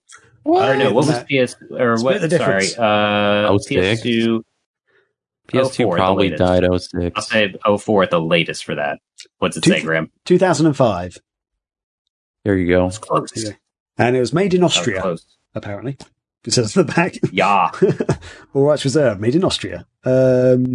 Cool. Yeah. In fact, I think I've got some sort of... Okay, never mind. The language on the back, I'm really bad at flags and stuff, but those are not English flags. It says there's quick starts in... They might be Finnish or something? I don't know. Anyway. I could not see what you just held up for us at all, so I guess it's as good as ours. Anyway, yeah. So... What were we talking about? Yeah, so like a reboot of something like Altered Beast instead of a remake would make sense to that point, Scotty, I think, because like those games do feel dated now. I do completely agree with you. I feel the same way about Golden Axe. I feel like the Golden Axe... People love Golden Axe, and I understand why, 'cause back in the day I used to love it as well, but I've played Golden Axe more recently, and I do not find it entertaining. There's this constant start-stop of everything, You get to the end of a screen, you have to beat everyone up, then you move along and stuff. I don't know why I don't enjoy it like I used to. So I feel like a reboot of that might be cool as well. Like, I know they sort of tried that with Golden Axe Beast Rider, which did not work, but that's because it kept to the same format. And that's my biggest complaint to that game, which you'll find out actually in my review in the next issue of the magazine. And Streets of Rage 4, I mean, you'd say Streets of Rage 4 maintains the style of gameplay, like it's still similar to the previous games. It is. I feel like they are outdated a bit more because they make... I do know what you mean. There's something about Streets of Rage 4, which I think they kept it a bit more fluid though, and there's more stuff going on in the game, so it kind of made it a bit more exciting in a way. Right. I do love Streets of Rage 4, just to be clear, but I'd almost like to see that franchise go in a slightly different way. I think like with that, they do a good job of maintaining what it used to be, but like Altered Beast, like we mentioned, and what was the other one? But yeah, like those need like just a complete redesign of what the gameplay should be, because I don't think they should maintain it exactly. I don't know if that makes any sense, but yeah, like Knights, I would be curious to see like what they can come up with. I don't know if I would maintain like the gameplay it had on the Saturn. I would change up how Knights plays. I don't know exactly how, but I'm sure they have smart people to come up with that. But that one would definitely need a reboot. I don't think I want any more Knights games. I'm scared for what might happen with that. Dude, Journey of Dreams, the story and the kids and like so much of that game was so bad, so poorly executed. Yeah. And that had like new Yuji Naka had nothing to do with that. And then Balan One World came out, which is a huge victim of circumstance we can talk about another day. But those things combined, I kind of want Knights just to stay where it is. Yeah. Yeah. I want to see a new Knights, but I want them to not do the bullshit you just mentioned. I don't want to have the kids. I liked it in the original Knights when you ran out of time, you got to run around the world as a kid. I thought that was cool. It's a bit, but I didn't like the levels as the kids. That was just like, yeah, it's not the main part of the game, which they kind of made it into. Like it's more of a side. It's like comparable to like the Michael Bay Transformers movies that are about the humans. Like, what the fuck are you doing? Oh, yeah. We're not coming to this for Shia LaBeouf. We want to see Prime kick some ass. Like, same thing with Knights. Like, okay, we understand those kids are the vessel for us to experience this game. That doesn't mean we want to jump on 1,000 flowers as them and be so limited that we're not flying around like Knights. Yeah, you know? Exactly. Because in Sonic and Sega All-Star Racing Transformed, they've got the Knights level where you can fly around in the plane and stuff. I was like, this would be so much fun as Knights, I feel. Like, if they made a whole game kind of like that, maybe. Just to experience it in, like, fully 3D, but flying, because, you know, back in the day, the technology wasn't quite there for all that, but it is there now. I feel like it could work. And they could still also do the sort of the sideways bits as well. I don't know. I don't know. I definitely want to see a Virtua Fighter 6. I guess, you know, making Virtua Fighter 5 Final Showdown remake, reboot, SX, whatever edition that they're going to release is cool. Sex edition. Yeah. But like, if I want them to have bring back that franchise, like that makes it like at the forefront, like you have Tekken and Street Fighter right now. Right. I think it could do really well if they, you know, put their minds to it. Now is the time to bring that back, though. Like this, excuse me, fighting games are thriving again like they have not since the 90s. Like with the different franchises out there between Guilty Gear and Street Fighter has been the biggest roller coaster in the world, but it's still back in better graces than it has been. Tekken, for sure, Mortal Kombat, Injustice, Soul Calibur. Yeah, like, Dead or Alive, not so much. This is I watched the somewhat depressing but very well put together video by Matt McMuscles of when Sega made fighting games, essentially, and like how Virtua Fighter happened. It's really incredible how much of the groundwork Sega laid with Virtua Fighter, and then it just disappeared. They just stopped. Yeah. Mm-hmm. Yeah. So, got to bring back Yu Suzuki for that too. Maybe. Well, the way he wants it,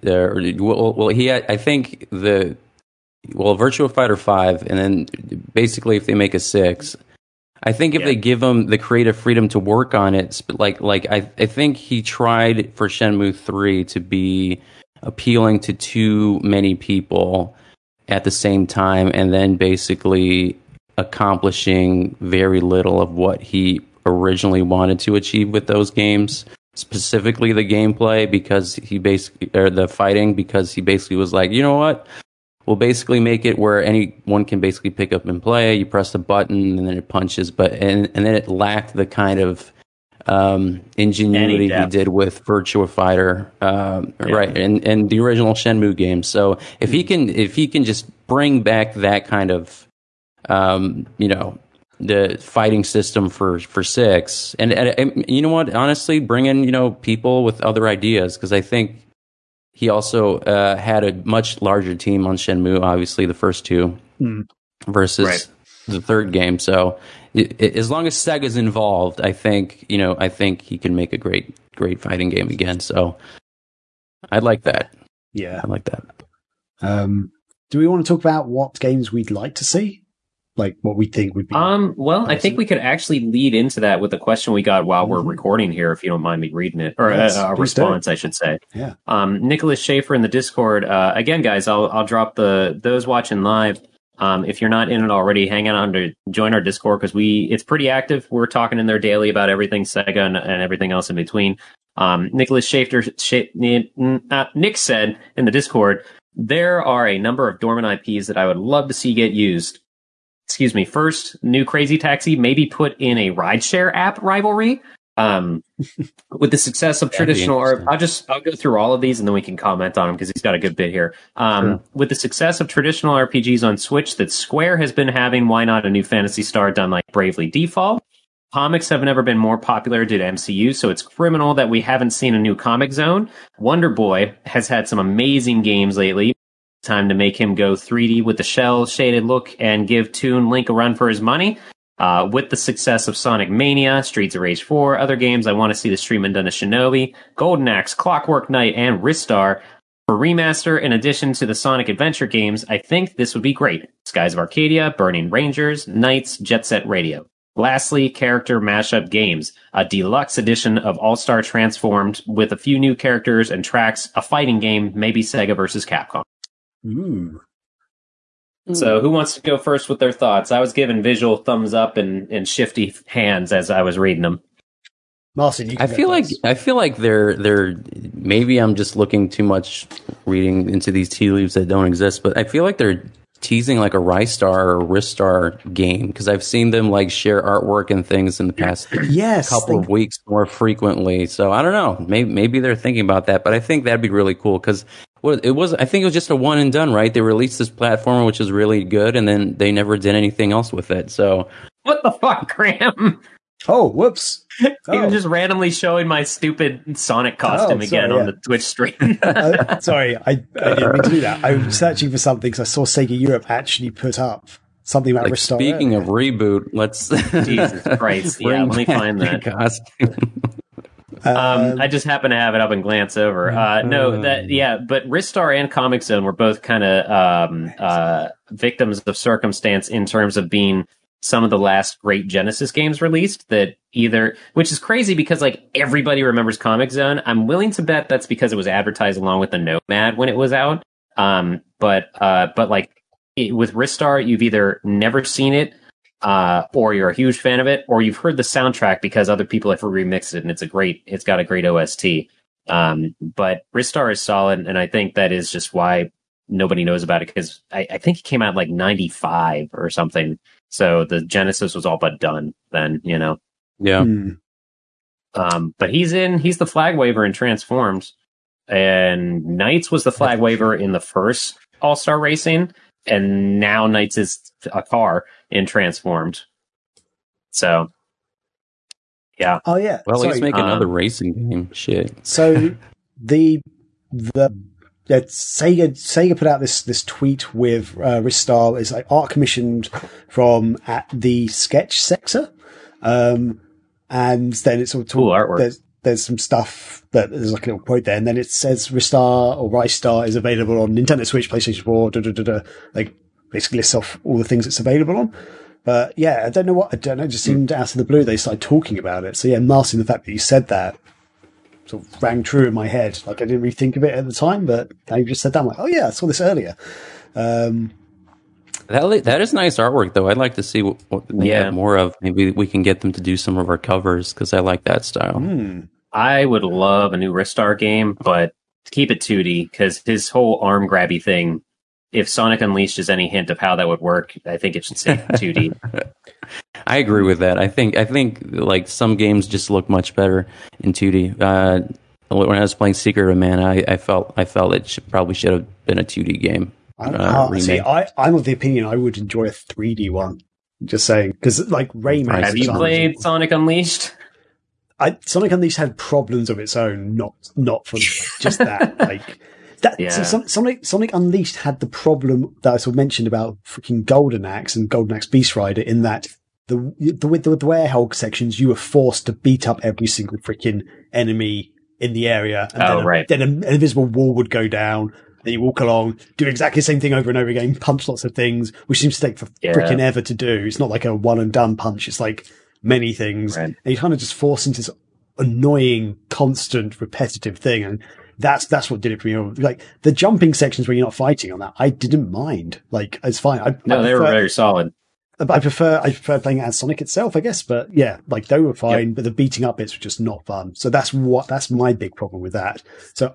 And I feel like, I know Rayman's a little bit different, but I enjoyed the 2D Rayman game, but I love Rayman 2 on the Dreamcast. I thought that translated so well. And I feel like if they can somehow do that with Ristar, translate that into a 3D game, that would be freaking sweet, because Rayman 2 is a great 3D platformer.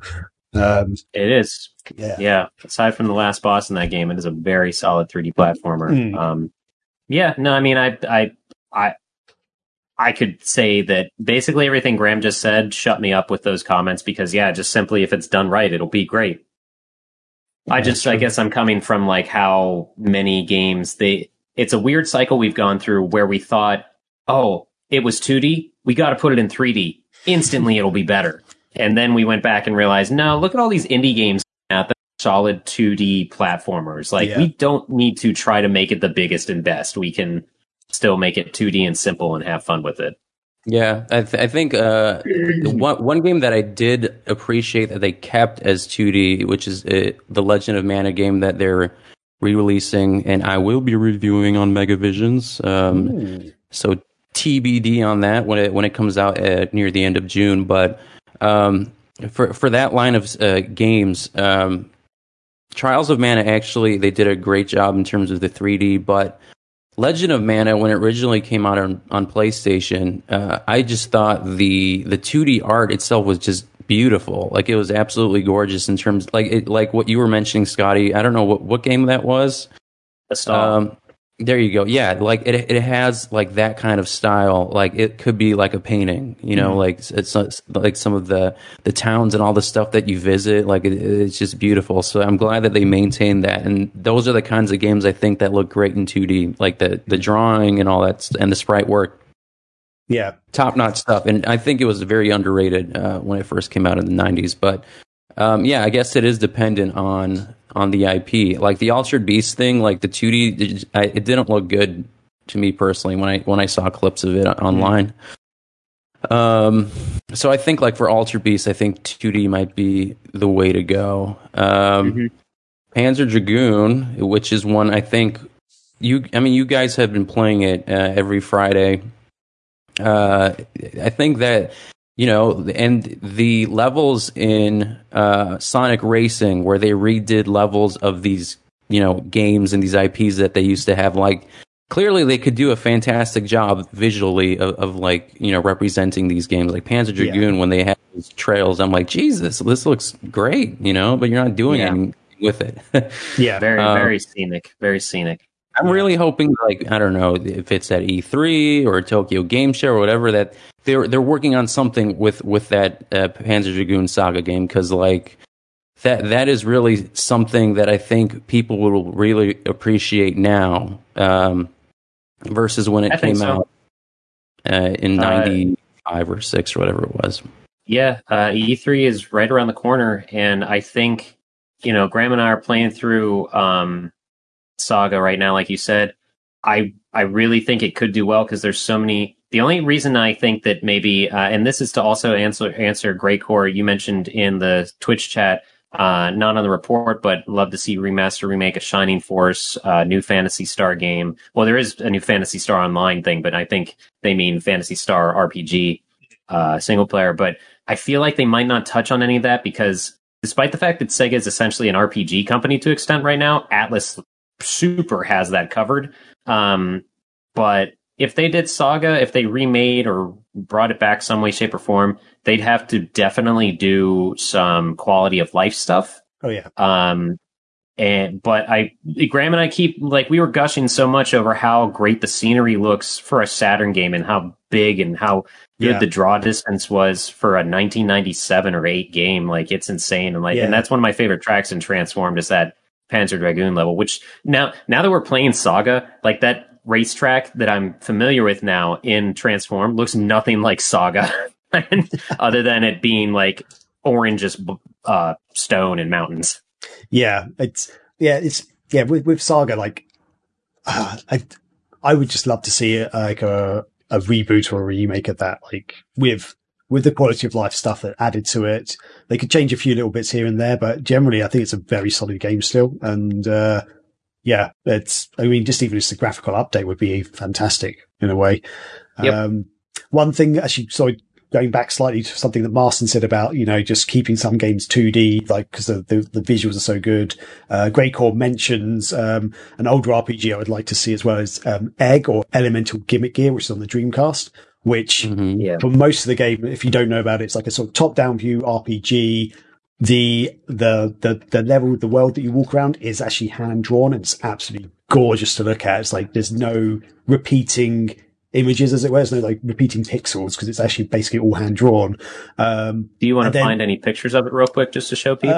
Yeah, we can do. Let's see. I can talk about it while you do that. But yeah, cool. Egg is very much, it looks like old-school Zelda almost, but like up-resed a little bit. Yeah. But back with, RPG overworlds and hub worlds being the not static artwork. What is pre-rendered graphics, pre-rendered element environments. So, and it's got giant bosses. What up, Caesar? And like just comparatively to your sprite and stuff. I was watching Anti-Chris play it for a good bit.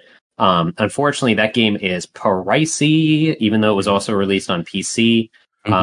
It is very much one of those things that I had no idea what it was from the cover of it. Even as a child, like some dude was like walking into an egg-shaped capsule thing on the cover, and I was like, "Is this a sci-fi space shooter? I don't understand." Yeah. Do you find anything there, Graham? So I was actually going to bring up a video of it, but then it seems to be people sitting on. Hold on, this is really annoying. I was going to bring up a video, but it's not. There's like an overview of people sitting like over the actual graphics, which is not what I want. I want just like a playthrough or something, just to give a better representation of it. Oh, this could work. I've just found one, I think. So while you're bringing that up, they could really go hog wild with saying like, "Hey, remember the Genesis Mini? Remember all those games you were playing? Go grab them again, because we're doing a Genesis." Too, and then just start releasing remakes. If they marketed this stuff right, they could use the Genesis Mini, and maybe I could honestly see them from a marketing and business standpoint. I could see them doing a Genesis Model 2 Mini before they would do a Saturn or a Dreamcast, because there's so much more. There's genres they didn't even touch on. Like, There's no sports games on that game, which I understand would be a licensing nightmare, but I think that they could use that just as much as they're using the Sega Ages stuff, like all that that came out on the Switch and every other thing in the world. Actually, no, mainly just the Switch, right? Sega Ages stuff is on right now. But Graham's showing off the egg stuff. So I just want to get to a half-decent area with some CGI footage. Let's go to part. The videos are super short, like 11-minute bursts. Okay, this could... there we go. Okay, right. Yeah, there's a good example of kind of roughly what the world looks like a bit. And like they had 3D boss battles and stuff as well, which was really cool. And that is pretty. Yeah, I really do like that style. Yeah, it's really good hand-drawn artwork. Jumping bean. I don't know. Show you. He's like Clockwork Knight's little stumpy cousin. Yeah, and they had like this these 3D little battles, which were like real-time battles that you fought people in, like just basically walked up and started punching them basically, which I will admit was probably one of the jankiest bits, but these are only for boss battles. Like in the actual world, you could like almost Zelda style, you can attack enemies. It's let's see if I can very find. Cool and different. Yeah. So more stuff like that should happen. Yeah, definitely. The sad thing is though, I should actually point out this would not be part of this because this was actually not made by Sega, which is a bit annoying. No, but very cool idea. Love it. I would love to see another one of these anyway. Screw it. Yeah, really cool world, really cool idea. Anyway. Yeah, anyway, what are we talking about? What's going on? So I'll stop. I'm now distracting myself with. I was like, wait, why? Both of you froze. I'm like, how is that even possible? And my internet like just dropped. So I was like, man. Yeah, mine's been going up and down. So what do we think? Realistically, we have no idea what's going to happen. And if history has shown us anything, who knows what's going to happen? Because Sega's had a hard, along with most people, Sega's been hit harder than some of the other game companies, but between their arcade division and like the 60th anniversary stuff, just not happening essentially. Yeah. But also big, they've got some shoes to fill because Sonic's 30th anniversary is actually exactly a month from today of this recording, the 23rd. Exciting. Yeah. Actually, just very quickly, pipe dream, if you guys could have one or two games you'd love to see Sega either remaster or reboot, which ones would they be? Martin, what do you think? One or two options. Like, go for two. Screw it. Just, yeah. I do want to see Panzer Dragoon Saga because I want to see that series actually become something in 2021 or in this decade is an actual. It's dragons and post-apocalyptic crap. What's not to love now? That's crazy. And like, I think they could really knock it out of the park if they're not already working on it. Fingers crossed. Definitely one of those series that I want to actually, appreciate and sit down and play that I didn't really get a chance to in the past. Also because like a freaking copy's like $300 or $400. If you want to play the Saturn version. Yeah, they are getting to be around an average of $1,000 now. And then also Virtua Fighter, because like the last one was the Xbox 360, maybe. I think that's when they re-released it. Those two for sure. I wanted them both to come back into the spotlight and have that kind of popularity like Yakuza and Persona and Sonic. Because like. Look! If you look at that chart that they have right now of their active IP, they have 3, 4, 5, 6, 7 of them, and then they show all their past IPs, and that's not even all of them, and they have so many properties that they are not utilizing. That I think strong games and incredibly unique and cult classic demanded games are in that list. Exactly. That picture. You have so much. You have a treasure trove of content and characters and things you can market and cater to. Like you have niche markets where people will absolutely buy it if you tell them to, and you will still make a profit. I don't know. I just definitely think they have so much. What's the potential? Thank you. That's the word I was looking for. So your two are Panzer Dragoon and Virtua Fighter, then. Yeah. Yes. So I was just going to say, out of the examples of active IPs, only 5 of them are technically Sega ones, as it were, and then they've got 2 Atlas ones there. It's nuts. It's one of the things that Sega's now Sonic, Battlestar Online, and Yakuza, and then you've got Total War, which is Creative Assembly, Football Manager, which is Sports Interactive.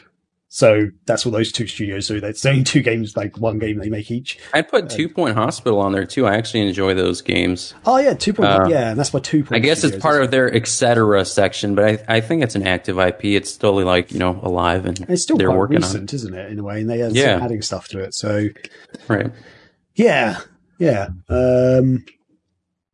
Man. So my Scotty, two. Yeah, your two. Or, should we have two or three? Two, whatever. Yeah. I mean, I could do a top 5 if we're being totally honest, because pipe dream that they don't mess it up, bring it back, and it's successful and adapted and becomes a household name. My 2 games would be Ristar and then Tempo. Okay, do a top 5. I should just do a top 5. Just top 5. I'll give you 3 more. Ristar, Tempo, Knights, Jet Set Radio, Crazy Taxi. Oh, okay. Cool. Marcin, give you 3 more. I would add Jet Set Radio in there. Crazy Taxi. I like that idea that the I don't know who mentioned it in our chat, but something like to kind of modernize in a sense, because now like taxis they exist, but now there's so much just ride sharing stuff. So I feel like that'd be interesting if they implemented crazy ride share, crazy Uber. And you just have some crazy people who just jump in your backyard and your back car and just throw up all over your seat. They wouldn't be able to do like the licensing of Uber or what's the other one? I can't remember. Lyft. Yeah, crazy Lyft. So it would have to be like crazy ride share. It really would. It doesn't really roll off the tongue as crazy taxi. Not at all. And, but there was that one game that someone released. Chaos? Taxi Chaos. There you go. There's a reboot. Yeah. So wait. So I did three. You said Jet Set. I did say Jet Set. Yeah, that's three. Virtua Fighter, Jet Set, Panzer Dragoon. I don't know. I feel like a Res game would be interesting. Like an actual new, completely probably new up game. There with like Thumper or something in that style. Yeah, I just think it's a super interesting concept. Seaman, I'd be morbidly curious to see what a Seaman game. All right, like now it feels like Chris Powell's back on. Wow. Yeah. On the Switch, you know, I feel like they wanted to do something for the Nintendo DS. Yeah, where they were actually thinking of, but they never made it. It would either have to be a mobile game or a Switch game because I think it needs to be portable. Yes, but you can't do Leonard Nimoy, so maybe they should have Seaman as George Takei instead. That'd be cool. Hello. Does the Switch have a microphone? It doesn't have a microphone built in, does it? Because I think it would be cool with phones or whatever. You could talk to it. Like, well, you had the freaking microphone with the Dreamcast game, didn't you? So you're actually talking to it. You'd need to be able to talk directly to it, unless you could add some sort of. Oh, you could use a headset. Nintendo would put out an accessory. They'd put out peripheral for it. Yeah. Short answer, Graham, a PC game. Yeah, short answer in terms of how the Switch works with a microphone, you need like their external cell phone app or some such garbage. Yeah. So. Mm-hmm. Yeah. I the only times I played online, I've used like Facebook Messenger or, you know, Zoom or something to talk to someone like visually and see them and play a game. So was that your five, Martin? Sorry. Yeah. Okay. Cool. Unironically. So in my ones, this is not in any particular order. I'd love to see Panzer Dragoon Saga. Like, as everyone knows, that is my favorite game of all time. I'd love to see a reboot or remake of that. You give some quality of life updates and stuff to it, but generally, I think overall the gameplay still holds up really well, and it's actually a very interesting story and everything. So. Love to see a reboot of that, or even some sort of other RPG in that world would be really cool with a similar style. Skies of Arcadia, again, love that game. I'd love to see another one of those. I'd love to see a new Burning Rangers or an updated version of that, because I think Burning Rangers is a really good game. I think it could do really well with some more quality of life stuff to it. I know there's actually a fan project going on. Some guy, I'm following them on Twitter. I can't remember his name. I'm really sorry, but I was going to ask you if you knew of it. Yeah, he's doing. Isn't he doing it through Unity or is it through? I think it's for Unity. It's either that or Unreal. I can't remember, something with a U. I was going to quickly look at it on his Twitter, but probably it's looking great. He's thrown other, like, kind of done mods for his own game already and thrown other character. I think I saw Amy Rose running around in there or something too. Yeah, he's done some pretty cool stuff for it. I forget, but I can't find it. It's criminal. It's criminal how games like that can just not be played, because I can see, that's the thing. Like, I can understand Sega. This is a small rant. I can understand Sega being like, why would we do a re-release of Burning Rangers, a game that no one's heard of on a system that was arguably our worst home console. You know, but okay, that's fine. That's why you should release a collection with it on there, so that you don't have to rely on just that one game. Literally, Sega, oh my God, hire me. Put a collection out. Whatever you do with the Saturn, just throw at least one Sonic game on there and market it again as Sonic's Collection. It will sell. I am throwing money at you. Who owns Vector Man, like the series? That's Sega as well, I believe, actually. Is it? I think it's the first. I think that might have been a Chris. Why is Crystal Dynamics popping into my head? That Crystal Dynamics? I don't know. I'm pretty sure that was... I don't have the... Wasn't it like Skysoft or something that's now defunct? Might be something like that. Sure. I'll keep looking. What are you trying to look up right now, Graham, that Burning Rangers? So I was trying to look it up on Twitter. I couldn't find it, but Vector Man is developed by Blue Sky Software, but published by Sega. Yeah. So I believe it is actually Sega IP, because they've had it in the Sega Genesis collection, I believe. It's in one of the collections. Yeah, it's been in... I would like to see something with Vector Man. I think that'd be cool. Yeah. I think it's an interesting concept. Oh, to round off my ones, I've got Vector Man in my head because that's an awesome game. I said Panzer Dragoon Saga, Skies of Arcadia, Burning Rangers. I mean, I'd love to see another Knights game, to be honest. I really would. And then a game that's a bit out there, because I think not that many people played it, but I loved it. Viking Battle for Asgard, a sequel to that. I don't know if... back in the day, that blew my mind, because it's... Never heard of it. So you've never heard of it, really? Or? I don't think so. It was on the Xbox 360 and PlayStation 3. It's a 3D action hack and slash game. You've got three worlds that you go to, like three levels, as it were, but they're big open spaces. And you sort of go around, you have to like save like some of your Viking friends and stuff. Cause like this undead horde has basically taken over the land, and you've got to do things to like weaken their defenses. But then like at the end of the first area, and then like halfway through and at the end of the second and third areas, you have these epic real time battles, which you've ever seen the Total War games where you've got like literally hundreds of troops on the field, like fighting each other. It's that. But you are doing it in real time as a person in that battle. You're like literally charging in, like with your axe and sword, just chopping up like hundreds of people around you and stuff. It's so cool. You've got like people on your side and people on their side, and it's such a fun game. And then you've also got you unlock these dragons as well who can help you. So it's almost like Streets of Rage, where you press the special button and like the police show up and like fire a rocket or whatever. The police dragons show up. Panzer Dragoon Saga shows up and like flies down and they will drop like a fireball on like some of the enemies. You see the enemies fly in the air and stuff. But the world is epic. Like it's actually really big open space. They have. Some enemy soldiers are like, you know, just in positions where they walk around little areas, but some of them actually walk around the entire map. And I remember walking along like this like ridge somewhere, and I slipped off it. And as I was falling down, I just saw like literally, there's like a contingent, like of 100 of the enemy soldiers just like walking around.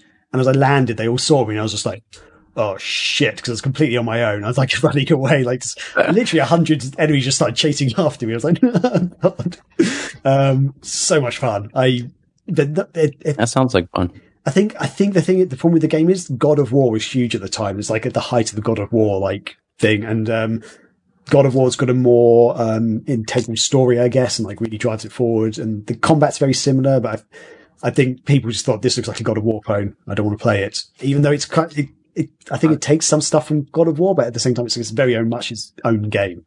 In a way. So I think there was also a Lord of the Rings game that might have come out around then, and that might have been. I just remember. I do remember because I was working when that game was, and I remember there were multiple things out of that same or similar art style. Like even the cover looks the same as some other stuff. Yeah. So it was another one of those like Resonance of Fate came out the week of Final Fantasy 13. Like, what are you doing, Sega? You know? Oh God, yeah. Because Resonance of Fate was a great game, but I think no one can bloody play that. Yep. It'd be cool to see that again if they brought that back somehow. I don't think that's Sega though. I think that's someone else because they recently did a re-release of that. It was Tri-Ace. That's right. Developed it, but Sega published it. Yeah. Right. You got it. I was actually at the press launch of that game. Actually, I think when it came out. Oh, okay. Pretty, yeah. They were handing out guns. For anyone that doesn't know. More people should play Resonance of Fate. It's literally like gymnastics gun fu in that battle system. But there's Viking. Yeah, that's cool. The box up of it. It's a bit faded because it's actually the promotional copy which Sega gave me, which is they always have faded. Yeah, that looks like Shadow of Mordor. And then on the back, there's God of War dude. Not actually God of War dude. And you can sort of see the big monster and then all the people around him. Yeah, so that's an in-game shot of like one of the battles you're in, basically. Huh. Like they have these huge monsters as well that you have to fight. The monsters, big monsters, done kind of in a QTE style. After you hack them down a bit, then you do a QTE, like jump on them and kill them. But everyone else, you're literally fighting in real time, like and like chopping off. Maybe after we're done with Panzer Dragoon Saga, you could stream that, Graham. Oh hell yeah! I've got it on Steam. The Steam version is 4K. Oh, it's on Steam. Yeah, they released it. They released it in Steam. One, yeah, so definitely do the Steam version then. That'll look best. Yeah, this game should be good. Cool for this. Well, there we go. I think we should call it because we've been rambling as much as rambling. Yeah, rambling along. Oh man. Cool. Yeah. So, is there any final things, thoughts on this from you guys at all? On the whole Sega regarding IPs. Cool. Awesome. I guess we can wrap it up for today then. It's been a fun little ramble. Thanks everyone for joining us in the chat. Thanks for watching. Podcast listeners, thanks for listening. And feel free to drop any feedback and stuff in our Discord. I'm going to try and do the Discord thing, Scotty. Let's do it. It works. Hey, yeah. So head over to our Discord where we do some chats and stuff, but you can drop the feedback for the show and stuff in there. We are Mega Visions, and we do Sega stuff and retro gaming and all sorts of things. I don't know, is Scotty actually talking or is he muted? No, he's just. I'm muted. I was muted, but I'm doing this to show you, to tell people where they can buy the shirt I'm wearing. Oh, okay. Yes, we have shirts available on TeePublic. So various designs. Scotty is modelling one very brilliantly, I must say. That's our standard Megavision shirt, but then we have other ones with some fun retro-inspired gaming visuals and stuff on them. Do the same thing you did for Discord, but just replace the word Discord with merch, Graham. Oh, okay. Let's do this. I'm learning things. Scotty's teaching me things on Twitch. Yay! Live. So that is where we can go. Go to TeePublic and get your things. It helps support us a little bit. And, there you go. Hopefully you'll find some stuff you like. We have a website, megavisionsmag.com. Go check that out for latest Sega retro indie gaming news and stuff. We're on Patreon because we do make a magazine. It's physical, but also you can get digital versions as well. We are in the process of doing a sort of mini, I guess, reboot, reimagining of the magazine. So the next one's coming out soon. It should be really good. Really excited about that. And we're on various socials, the social medias, which Scotty and Martin tend to do the cool stuff on that. So good stuff, guys. And also on YouTube. Yeah, so check us out. Awesome. We're everywhere. We've got big streams coming up. Go ahead, Graham. Yeah. So I was about to say, we also stream it almost every night, basically every night these days, just fun games and stuff. As we mentioned, Scotty and I are doing Panzer Dragoon Saga Fridays. We're going through that still. There's a Thursday Night Throwdown where, are you guys playing, I was about to say Sonic Fighters? We did Sonic Fighters last week, which was a lot of fun. That's always a lot of raging, and just that game's so ridiculous. So it's in the rotation. Not sure what we're doing yet next, or this coming week at the time of this recording. But it's usually we open up the lobby eventually to the public, and that's when we get our asses handed to us. But that's every week as well. Awesome. And there's other stuff going on other nights with other fun gaming bits and stuff. Martin, is there anything else? Any other? I feel like you covered it all, actually. Sorry, I took the words out of you. No. You did a good job. Yeah, I don't think there was anything else. Yeah, check us all out on our social medias. We're on Facebook, Twitter, Instagram as well. And Discord, we also mentioned that. So join our Discord. You can chat with us. We're active in there. I think that's it.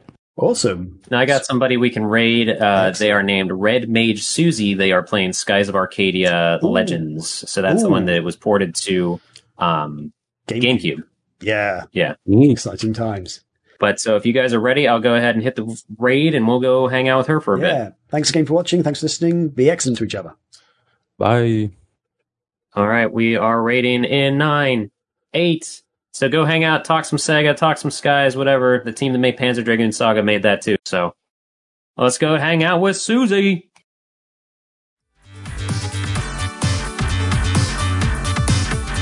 Honey, I gotta tell you about this sandwich.